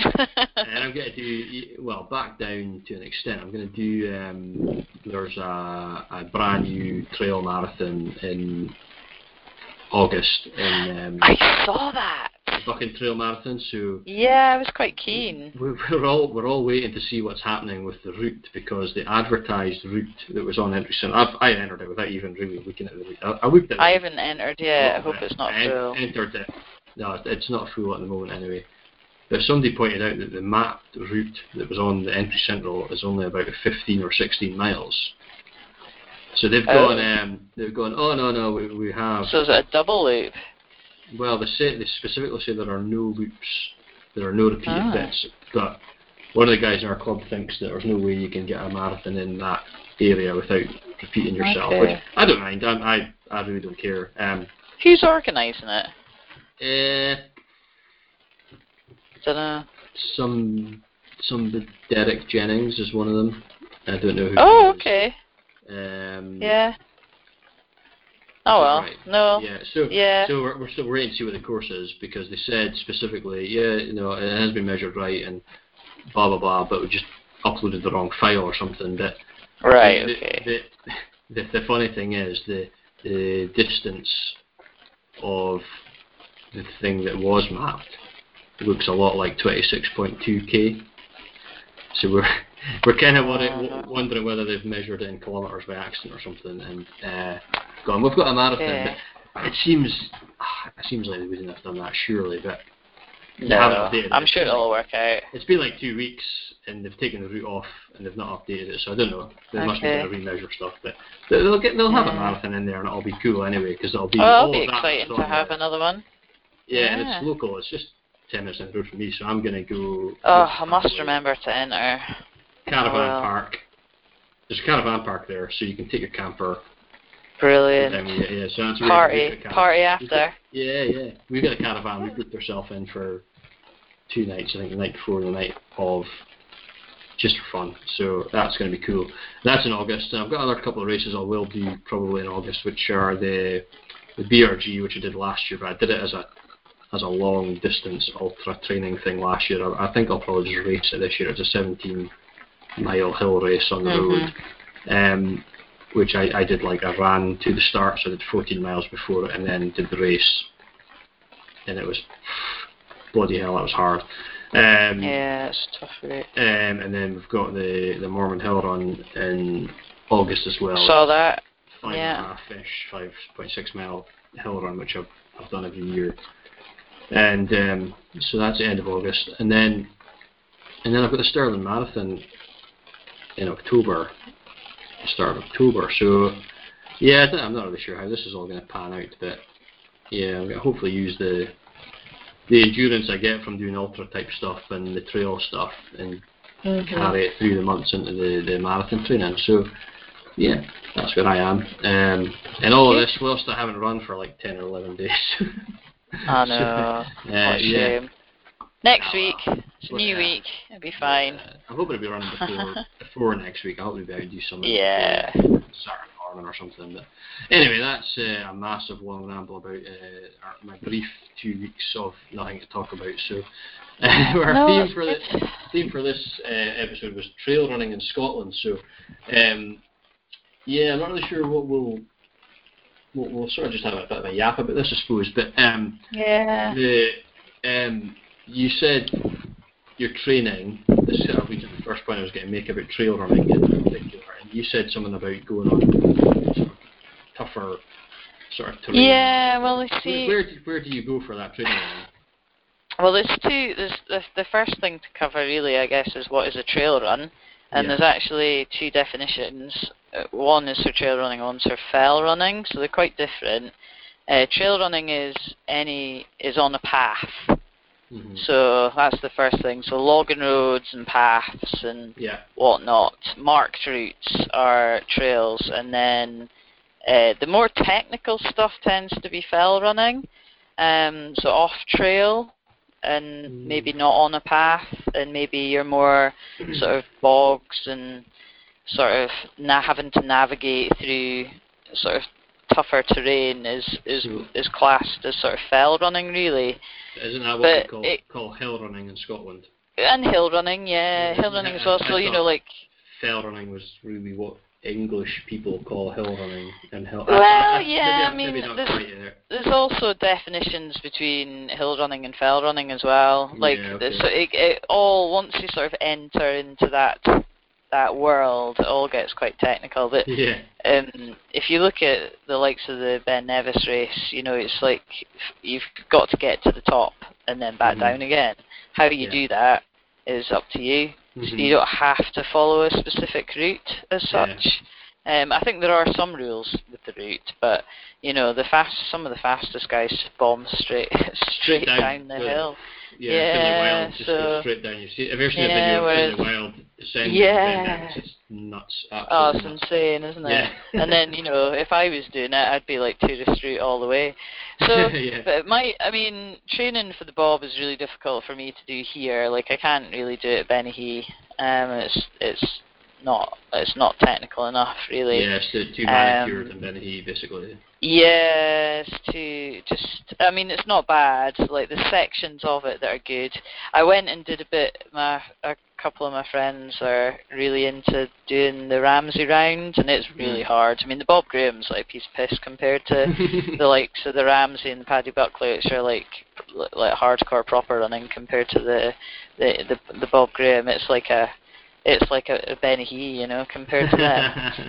So I went and did a bit of that, and that was Ah, in the cool. Mamores, and it was really hard. I mean, that was bloody hard. Like Do we just did a, a so wee is bit, and all. geographically, where is Yeah. that? Uh, ben Nevis. So you start Ah, going up. okay. Ben Nevis is the start, um, and you run up Ben Nevis, and then go on to the CMD, and then it's just like that for like the whole way. Yeah. You know, it's like relentless, and it's proper. It's like you've got to be able to move well over really, really, really hard terrain. So you, you it's just like t- terrifying, really, when you haven't done that kind of thing before. Um, and you're on stuff like that's drops on either side, and yeah, it's crazy. Yeah, I mean, the Ramsay round's 23 Munros. You know, 23 Munros in one in one loop. You know, it's it's a, it's a beast. Ah, and yeah, it's like one an hour if you do it under 24 hours. Yeah, exactly. And it's you know it's a tough gig. So that that was good for me to go and do that. I mean, there's nothing too difficult really about the Bob Graham, but it's it's the up and down. You know, it's Aye. eight thousand meters. Um, so it's tw- twenty six thousand seven hundred feet of ascent over the sixty one miles. So it's you know it is a lot to pack in, um, and you're doing it on scree. You're Mhm. scrambling over bits. I mean, there's some really, really, really easy sections, but they're quite boggy. So it's like Mm. you know, Will it be boggy in mud. the summer? Yeah, there's yeah, bits that are boggy, yeah. always boggy. You know, there's there's it's like it's much the same as some of the places in Scotland where you know you're Mhm. always going to get wet feet. Yeah. So, but Benny, he's as good a place as any to start. You know, run up and down Oxen Craig is good Benny's enough. You know, I love Benny. yeah, it's got it's got So- some tough bits. You're describing um, that training route you were on, and you were on Ben Nevis. So, did did you go up the tourist way up Ben Nevis and then go? Yeah, so go up the tourist route. So Yeah. I've, I've done. I've not actually climbed the top of Ben Nevis before. I've been on that bit that you're talking about a couple of times, and I, maybe was that two years ago. Just I was coming back from a two-month bloody chest infection. Um, Oh, from maybe a month earlier. I, I, I, I was in Fort William for a week, and I thought I've got to go and at least do a bit of it. Um, Give it a try, was yeah. Still, I mean, it was still it was April, so it was like the top was mega covered in snow and stuff. So I was never going to go to the top. Yeah. For that, but I went out one day and ran uh, from the visitor centre place uh, up the, the path. Yeah. And That's it. Yeah. it was way tougher than I thought it was going to be. You know, I've I've done the Bennachie Hill race a couple of times. You know, I've ran around there up and down Bennachie heaps of times, and done done well in the Bennachie Hill race. You know, I sort of fancied myself as a as a decent hill runner because Mhm. I, came 11th at the Bennachie Yeah, Hill race, very good. and and have ideas of grandeur of going down and doing the Ben Nevis race as someone on my to do list for sure. I think everybody should do. Yeah, Yeah. but I think I definitely wasn't in good shape when I tried to run up Ben Nevis that time, and I think that made it harder. But it definitely what I mean, just relentless, just Mhm. up, up, up, up, up, and then I think that's what Damian was saying, isn't it? It's like you've got to find a good pace and just Mhm. practice that pace of constant and movement. turning and coming down. And my Yeah. legs were smashed for about four days. Oh, really? Yeah, just because I, I, you know, I turned the pace on a little bit Don't and back it. down because you can. Yeah. Uh, it was, but it's good fun. I loved it, and uh, definitely the Ben Nevis race. So Dave was sharing the link to Ben Nevis race entries. Yeah, I saw Uh, that. I, Yeah. I've only done Bennachie twice, so I need to have done it a third time or something else. I need a category A race to get a place at Ben Nevis, so that's coming. I'll definitely get to do that one year. Um, But yeah, Yeah. I digressed again. Not like me. Um, you, what was the trail like when you got beyond that? Is the, the tougher? What was it actually underfoot conditions like that you were practicing on? It's- well, to get to the top of the bend, it's fairly straightforward, Yeah. and that's quite easy. um, past on, along the um, the Elite, the CMD. It's oh, I can't. It's really difficult to explain what it's like. It's um, you know, you know, in the Benny Hill race, and you're Mhm. that bit from to the top of Oxen Craig when Yeah. you're on those big boulders, Mhm. that like bouldery bit, Mhm. the scrambly Yeah, yeah. bit. It, imagine that for a mile and a half with Okay, drops down either side. It's like Mhm. that. So you've got plenty of stuff to hold on to, and it's good rock, but Mhm. it's not the fast. It's not fast, is it? Like running on that, you, you've got the risk of, you know, your foot could The- go down a gap, the, or you could you could go on a, a rock that's going to move a little bit, or Yeah. you know, and then obviously you've got the, the, the sort of the drops down each side, but you know that's just one bit one bit of the race. Yeah, Have you done the Ring of Steel?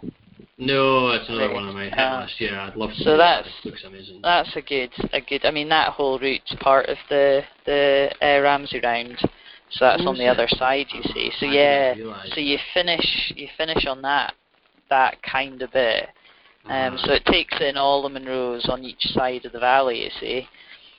So yeah, I was pretty looking good. at that as a potential race for this year, and I can't remember hmm if it's to do with the Well, it would be a brilliant starter. Um, you know, that's that's kind of how I started with all these Yeah. races, and that's how I met uh, various people. Yeah, what? I'm just I'm googling it. It's in September, I think. Yeah, I think I thought it was. It didn't work for you know. I've got this um, October the twelfth marathon.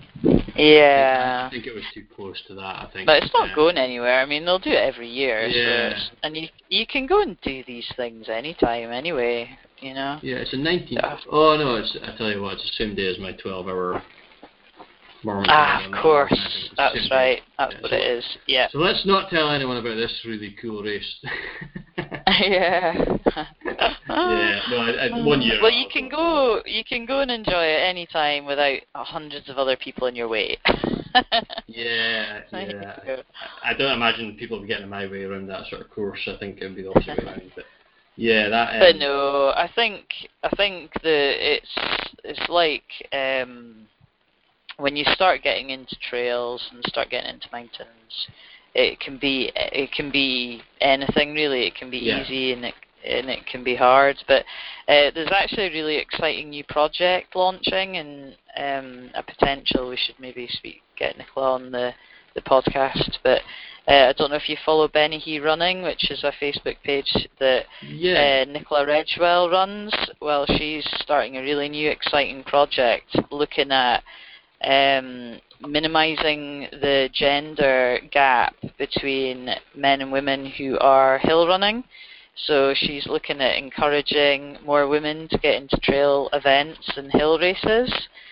So that's quite an exciting new move, and um, I think that's going to really shake things up in the northeast. Actually, it'll be really, really good for our local clubs. So we really need to get, you know, maybe need to get Nicola on and tell us a little Yeah. bit more about Yeah, that. I think that would fit quite nicely. I- yeah, I forgot about that. I did see that on Facebook, but I didn't. I Yeah. really looked into it. But I saw they were going to be having uh, taking people out running, and they're going Yeah, to yeah. women only runs as well. Uh, yeah, so I didn't. I wasn't Gonna really mix it up. Project yeah, it'll Love be Hills. Project Yeah, that's it. so I've- Yeah. So that's going to be really exciting, I think, Yeah. and I think that's going to be um, going to be really useful for everybody actually, because it's not, you know, it'll be be good for um, everyone, but definitely there is a humongous gap between the number of women that that go into the these races. It's Yeah, really yeah. quite mad. You don't realise till you look at it, and then you look at the statistics, and it's like, whoa, what's going on? You know, there's no reason for it really. I had, I, I'd never yeah. really given it any thought, to be honest. But yeah, I, I guess if you Yeah. look at the stats and, and um, Yeah. the race results, you'll see, you'll see it.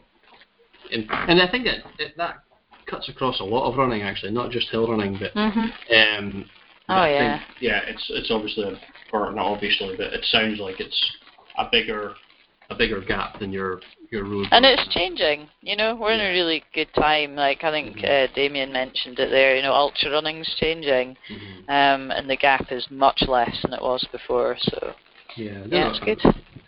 Yeah, so right at the start of this chat about trail running in Scotland, you, you said, um, "What do you mean by trail running?" So, and you, and you went on to define fell running and hill running, and Yeah. I think so. My my take on what trail running is, and it is it, pretty much your first point was basically if it's not on a road, it's trail running. You know. Yes, yes. That's pretty much how I look at it. Any, any off-road Yeah. running, I would call trail running. But there are so many different meanings to that. So we've got the old, um, well, we spoke about it on the podcast with uh, Gav and Kev about the, the ultra that they're organising, which is on the old Yeah. Parkway, which is a disused railway line, which is it's amazing. You know, you've got it's there's not much hills or anything involved because it used to be a railway line, so it's pretty flat. But there's um, you can go from Fraserburgh all the way to Dyce, which is 40 miles or so, and there's a branch off from Maud that takes you to Peterhead,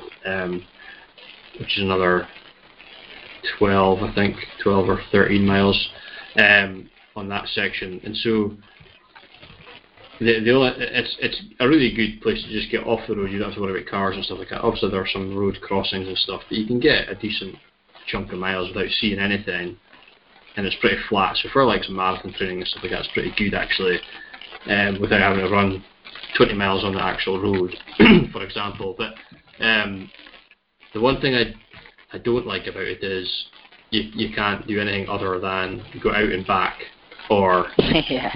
C- come off and Explore. You know, Yeah. complete your complete your route elsewhere, which is fine. I mean, I, I, I do that quite a lot. So I've got a good 20 mile route that includes you know six or seven miles of it or something, and that's quite good. but uh, as well as that, I mean, locally here, it's not not as good as it is where you are. You, you're so local in Bennett and the other. Yeah, we're really lucky. We've got um, we've got Mormond Hill just down the road, which Yeah. I mean, the more the more I go on Mormond Hill, the more I realise that it's it's it's cooler than I thought it was. You know, there, there's not just one way up and down. There, there's all sorts of different ways round about it and up and down. And I just I found another way up it that I didn't know about. and that's the fun of it, isn't it? Yeah, it's cool and. It joins Yeah. into some of the same bits. It's not a very big hill, but you know, there are, even on a hill that size, there are all sorts of different Mm-hmm. bits of it. There's a thing eh, we have um, Strava segments that people have, and somebody's created this one. I have no idea where the name comes from, but it's called uh, Fredo's Revenge. I don't know if somebody had a Fredo halfway up it and puked it up at the top or something. But it's just like, and that we, we did when we went up, Jenny. We um we took Yeah. that Fredo's Revenge, and, and it's like it is a brute of a climb, and it's not Mhm. very long, but it's so steep, and it's difficult to run up it. You know, it's one of these ones where it's pretty easy to be reduced to walking because it's pretty steep, and it, it it's not over and done with really quickly. So bit, bits and pieces like that on Mormond Hill are, are brilliant. Yeah. Plenty of wee bits like that, and and, And that's what you've got to do. yeah, along just find climbs. it. It's cool. It's Yeah. really cool, and we've also got Yeah. um, that Buchan Trail Marathon we spoke about. Um, that's Mhm. um, just along the road from me. You've got White Cow Woods. Um, We'll have to go out and recce a bit of the Cateran because there's some good bits of that that are fun to do as out and backs. yeah. So I'll have to go and do that before the race. Get some long runs in. Yeah. yeah, it's not very long till the race though. So. I know. yeah. Shit. Uh, Ah. yeah. So um, yeah, definitely. So that's um, I've I've heard that it's it's all runnable and uh, I don't need to. yeah, it's quite a fast So- route actually. Yeah, yeah. So um, yeah, we'll see how we get on. I I, I just hope to be able to Yeah. get the training in that I, I want to. I should be able to. I think I've I've got my weeks. The structure of my week is going to lend itself, I think, to be able to do it. So You'll like the Cateran. It's got some good tar bits in it as well. It's got some nice downhill tar sections. It's got tar so- in it. Whoa. Yeah, it's a mix. It's a mix. yeah, I do like a bit of stupidly told- actually. Yeah, I told somebody once that it was all trail, forgetting, and uh, they almost murdered me at the end. 'cause There's actually quite a lot of tar in it. ah, okay, I didn't realise that. Yeah, I did. I did think there was some. I remember somebody posting a picture during it or a video or something. And it looked like they were on a tar road actually. So yeah. Yeah. So um, so yeah, we spoke a bit about the local. So around about you, you've got um, Bennachie, obviously, and other stuff. Yeah, you're Mhm. obviously an Insch Trail Running Club, and they do their they do their Mhm. Deer Hill reps there. I've been up in Dunnideer once, I think, which is Yeah. quite cool. But it's Yeah. is there is there a route? Yeah, we just walked up it with the kids and walked back down it again. But is there a good loop sort of around about Dunnideer and that sort of thing you can do with any decent Yeah.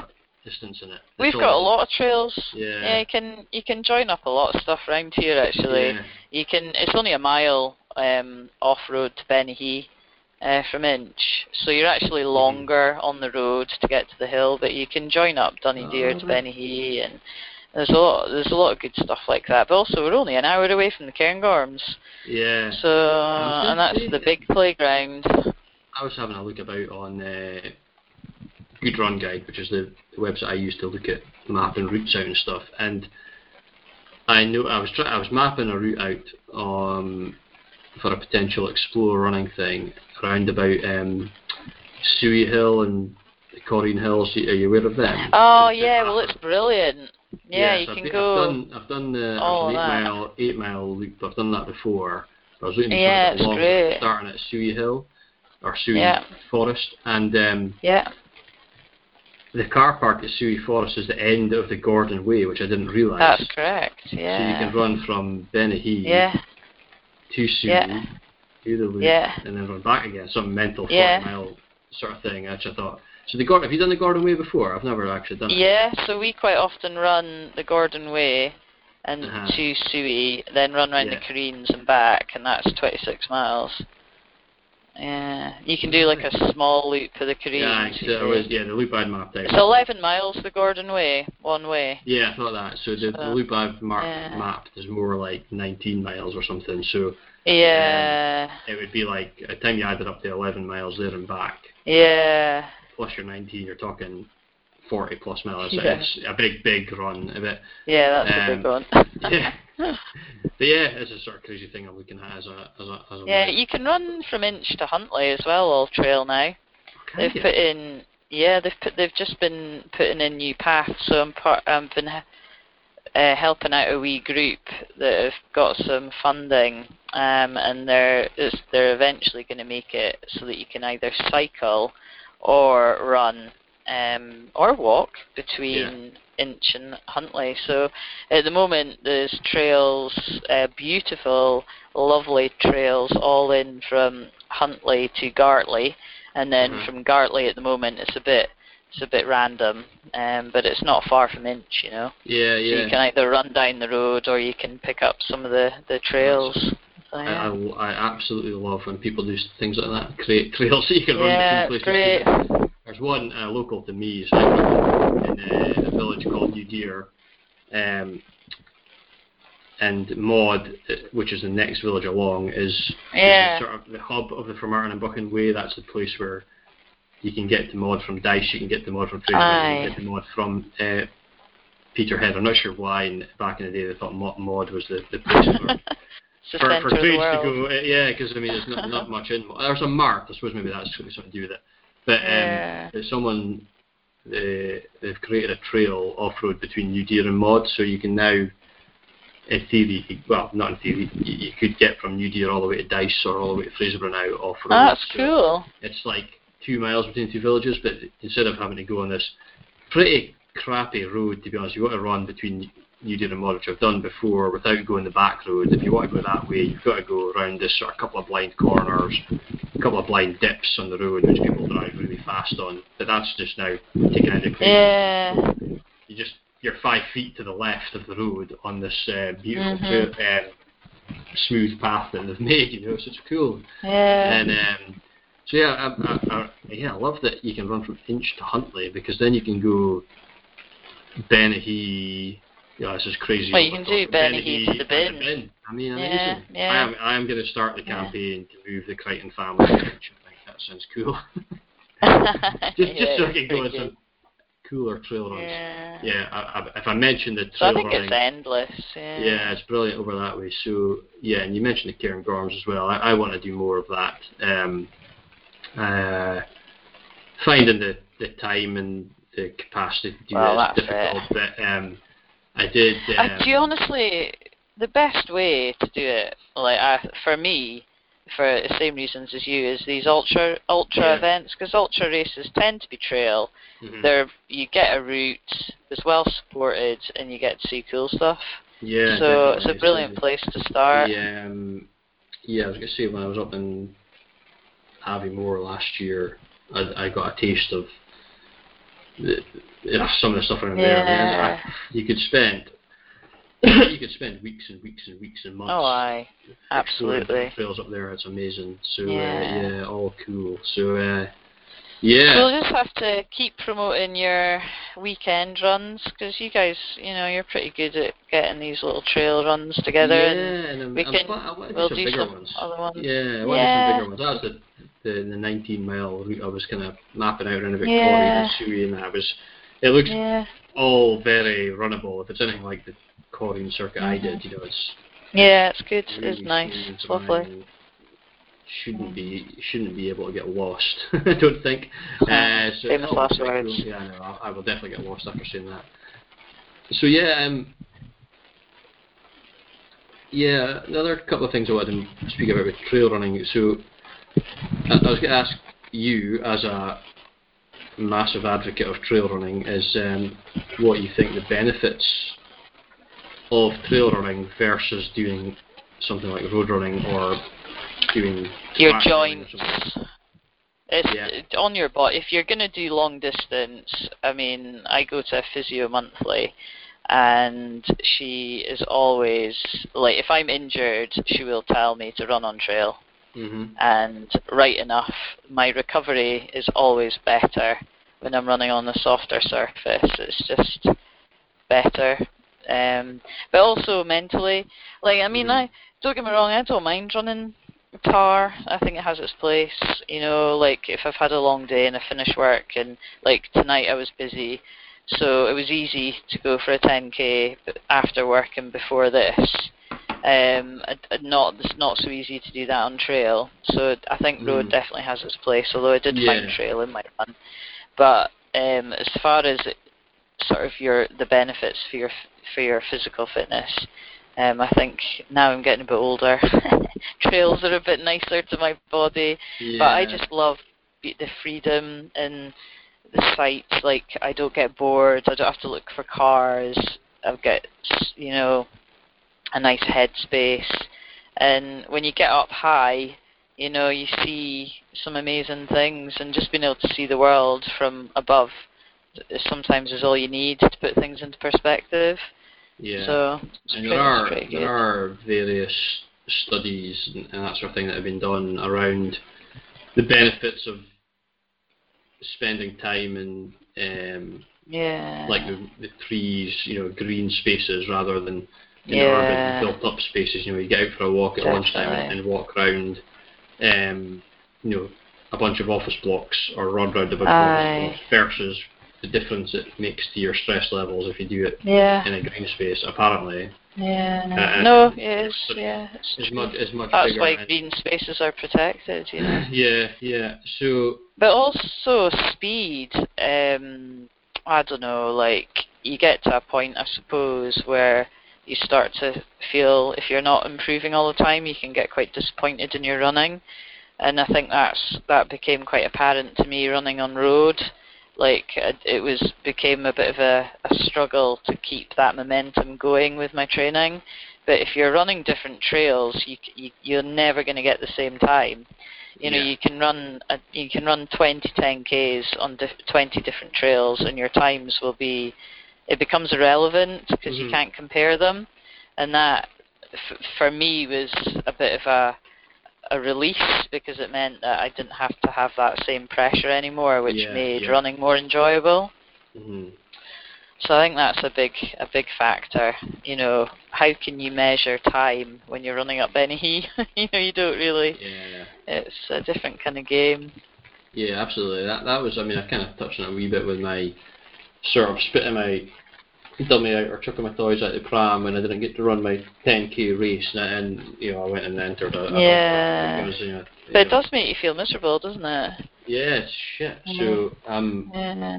I think I've dealt with it okay in terms of you know I've not been mm-hmm. sometimes when I can't run for other reasons. I, I think I've made the decision not to run because of Yeah. and I've not re- I really haven't wanted to run. I'm now getting a where I do I really Mhm. do want to run, but I'm giving myself an extra two or three days probably to make Yeah. sure I'm clear bit. And that's the stage I'm, I'm getting annoyed about. I'm just annoyed that I missed my race that I trained for.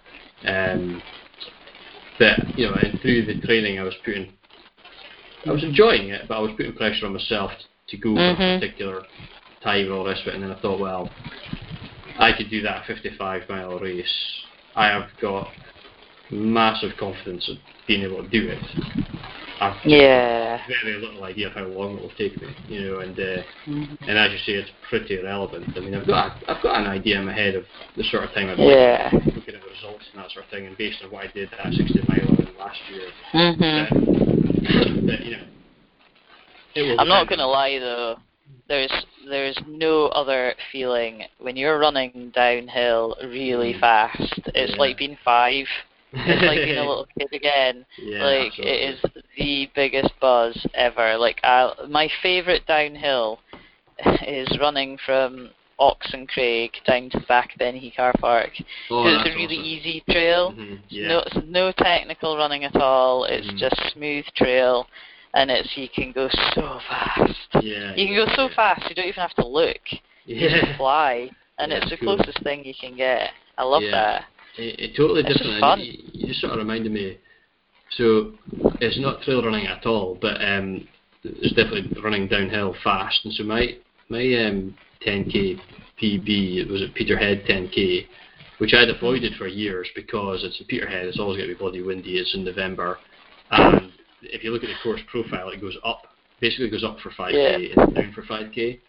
Um, and I thought, there's no way that's PB material, you know. But I ran um, the Glen Moray 10k sort of a few uh, three months or something, two months before. And hmm one of my club mates who you know he ran a lot, he was a bit ahead of me, and uh, you know I was I was pretty close with PB at that race, and he was he said something like, "Oh, Peterhead 10k is much easier, much faster than that course," and I was like, "Oh," looking at them, having not done it, I thought that would be the faster one, so it gave me a bit of something to aim for. And I thought, oh well, yeah, I've entered the Peterhead 10k anyway, so yeah, maybe it could be a PB one, but it was like windy, really windy. So the first 5k running uphill into the headwind basically, and I mean the the pace I was Oh, hoping no. to, to run, I was absolutely miles away from it. So I'd been, I'd spent a year trying to run a sub 37 10k, and I'd I'd been I'd been definitely been in sub 37 shape at a couple of races, but things had just gone against me. And I also wanted to run like 36.20. Oh, it was a big chunk under 37, but that was like to get my gold standard at my club. That was what I was shooting for. And uh, so I was like, first and foremost, I wanted to go under 37 minutes, and then I wanted to see if I could get down to the closest or 36.20. And so obviously, to get 36.20, you need to run um, 18.10 for 5k the first half, and I went right. I mean, whatever the pace, I was looking for a particular pace per kilometre, and I was getting towards 5k, and I was miles away from it, absolutely miles away. Thought, Uh-huh. Oh well, not today then. You know, sub 37 isn't even happening today because I'm so far off the pace. But it turned to 5k, and it was like all of a sudden running downhill, and wind on my back, and I thought, oh, that's all of a sudden so much easier, and I just I, I, I pushed Yeah. the pace straight away, You And then- and I got to 6k, and I knew there was a little bump at 6k, so I got to 6k up this little hill, and then I knew from there it was downhill all the way to the finish. And uh, I was like, when I got to maybe, uh, maybe about 70, I thought oh, maybe sub 37 could happen here because it's, uh, you know, the paces came down significantly. I thought, right, I'm going to go after that, and I really, it, it spurred me on. And then I, I looked, I got to 8k through the 8k mark, and I looked at my watch, and I was exactly seven minutes shy of 36.20 with 2k to go, and I thought it basically would be like 5k PB pace. If I can run that 330 a k for 2ks, I'm going to get my gold standard, not let alone sub 37. So I remember that last wee bit, just absolutely flying last kilometre. Um, and I ran the last kilometre. Last, ran my last kilometre in like three minutes twelve, just chasing this, Wow. you know, finish. line. I was in such it's the best race I've ever run in my life, and I was just totally flying, and you know, able to close your race Good fun. so quickly compared to what I'd ran. You know, the kilometers I've been Yeah. running. I think I was, I think I maybe ran one, one of the kilometers like four minutes, and then the last one at three twelve. You know, that's how different it was. And and crossing the line was an amazing feeling. You know, I'd smashed this time out of the park and everything. But but that feeling of running and just feeling like Yeah. nothing's slowing me down here. You know, because it's Yeah. Perfect. Yeah. so good. And that was, it's not even it wasn't not even like a steep hill at all. But I suppose I had the wind in my back, which made it faster. But that I know those bits of Benny you're Mhm. talking about as well, and in the Benny Yeah. you know, you run down some of those bits, and it's I mean the first It's time I, it. I, I had to slow down. I was chasing this guy in front of me, and I was at, I was clo- there was a massive gap, and I closed the gap right down. I was just on his back, and I, and I, and I started to feel sick. I'd just been running too fast. Oh The, the no. jolting of the downhill and everything. I Yeah. wasn't used to it was quite rocky. I closed it and I had to slow down. And then once we fl- once it flattened out a bit, I, I caught the guy sort of around a couple of bends. Yeah. But, um, yeah. uh, But the next year I did it, I, I remember having this awesome, uh, two years later, Mhm. awesome uh, race with two other guys. You know, we, we were fighting out for ninth, tenth, and eleventh, and at some points I was ninth, and some was tenth, and then I, I landed up eleventh in the end. But I remember like the downhill. Not it's not technical. It's technical for a guy like me. You know, the rock, kind of rocky, kind of bit, but still in the path. Two of Yeah. us just absolutely taping it down there, and it was Just ace fun. it. Ace fun. Yeah, Yeah. loved it. It's like being a Ah. kid. It's just like you Ah, let totally. go. Yeah, Yeah. superb. So So there you Um, go. There's yeah. the love. Absolutely.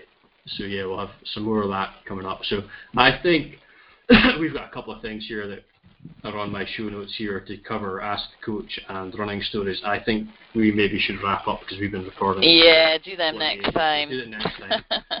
um, so and we need to take a course in speaking less. yeah, yeah. I mean, it's, it's difficult when you've got such an interesting, entertaining oh guest. that, no. you know that interview know. went on for, for for a bit longer than anticipated. So I think we'll wrap it up there. Um, Good Uh, stuff. a wee a wee exploring and plug. We'll just I'm just going to say check out the Facebook page. That you'll find everything out on there uh, with what we do. And please do give us a rating on iTunes or wherever you listen, and spread the word um, to get get some more listeners. We got we definitely got a bit of a boost with um, the last episode um, in terms of Yeah. listeners and subscribers. So I hope I do more of that with these awesome guests that we've managed to, to get. But yeah, if you manage to um, up the rating and that sort of thing. It helps with attracting uh, the guests to come on. So that would be really appreciated. And apart from that, I hope you're running more than me, and I hope you're enjoying yourself and training well. So we'll catch you next time. yeah, we'll do. Good to speak to you. Thanks, Jenny. We'll see you later. Bye.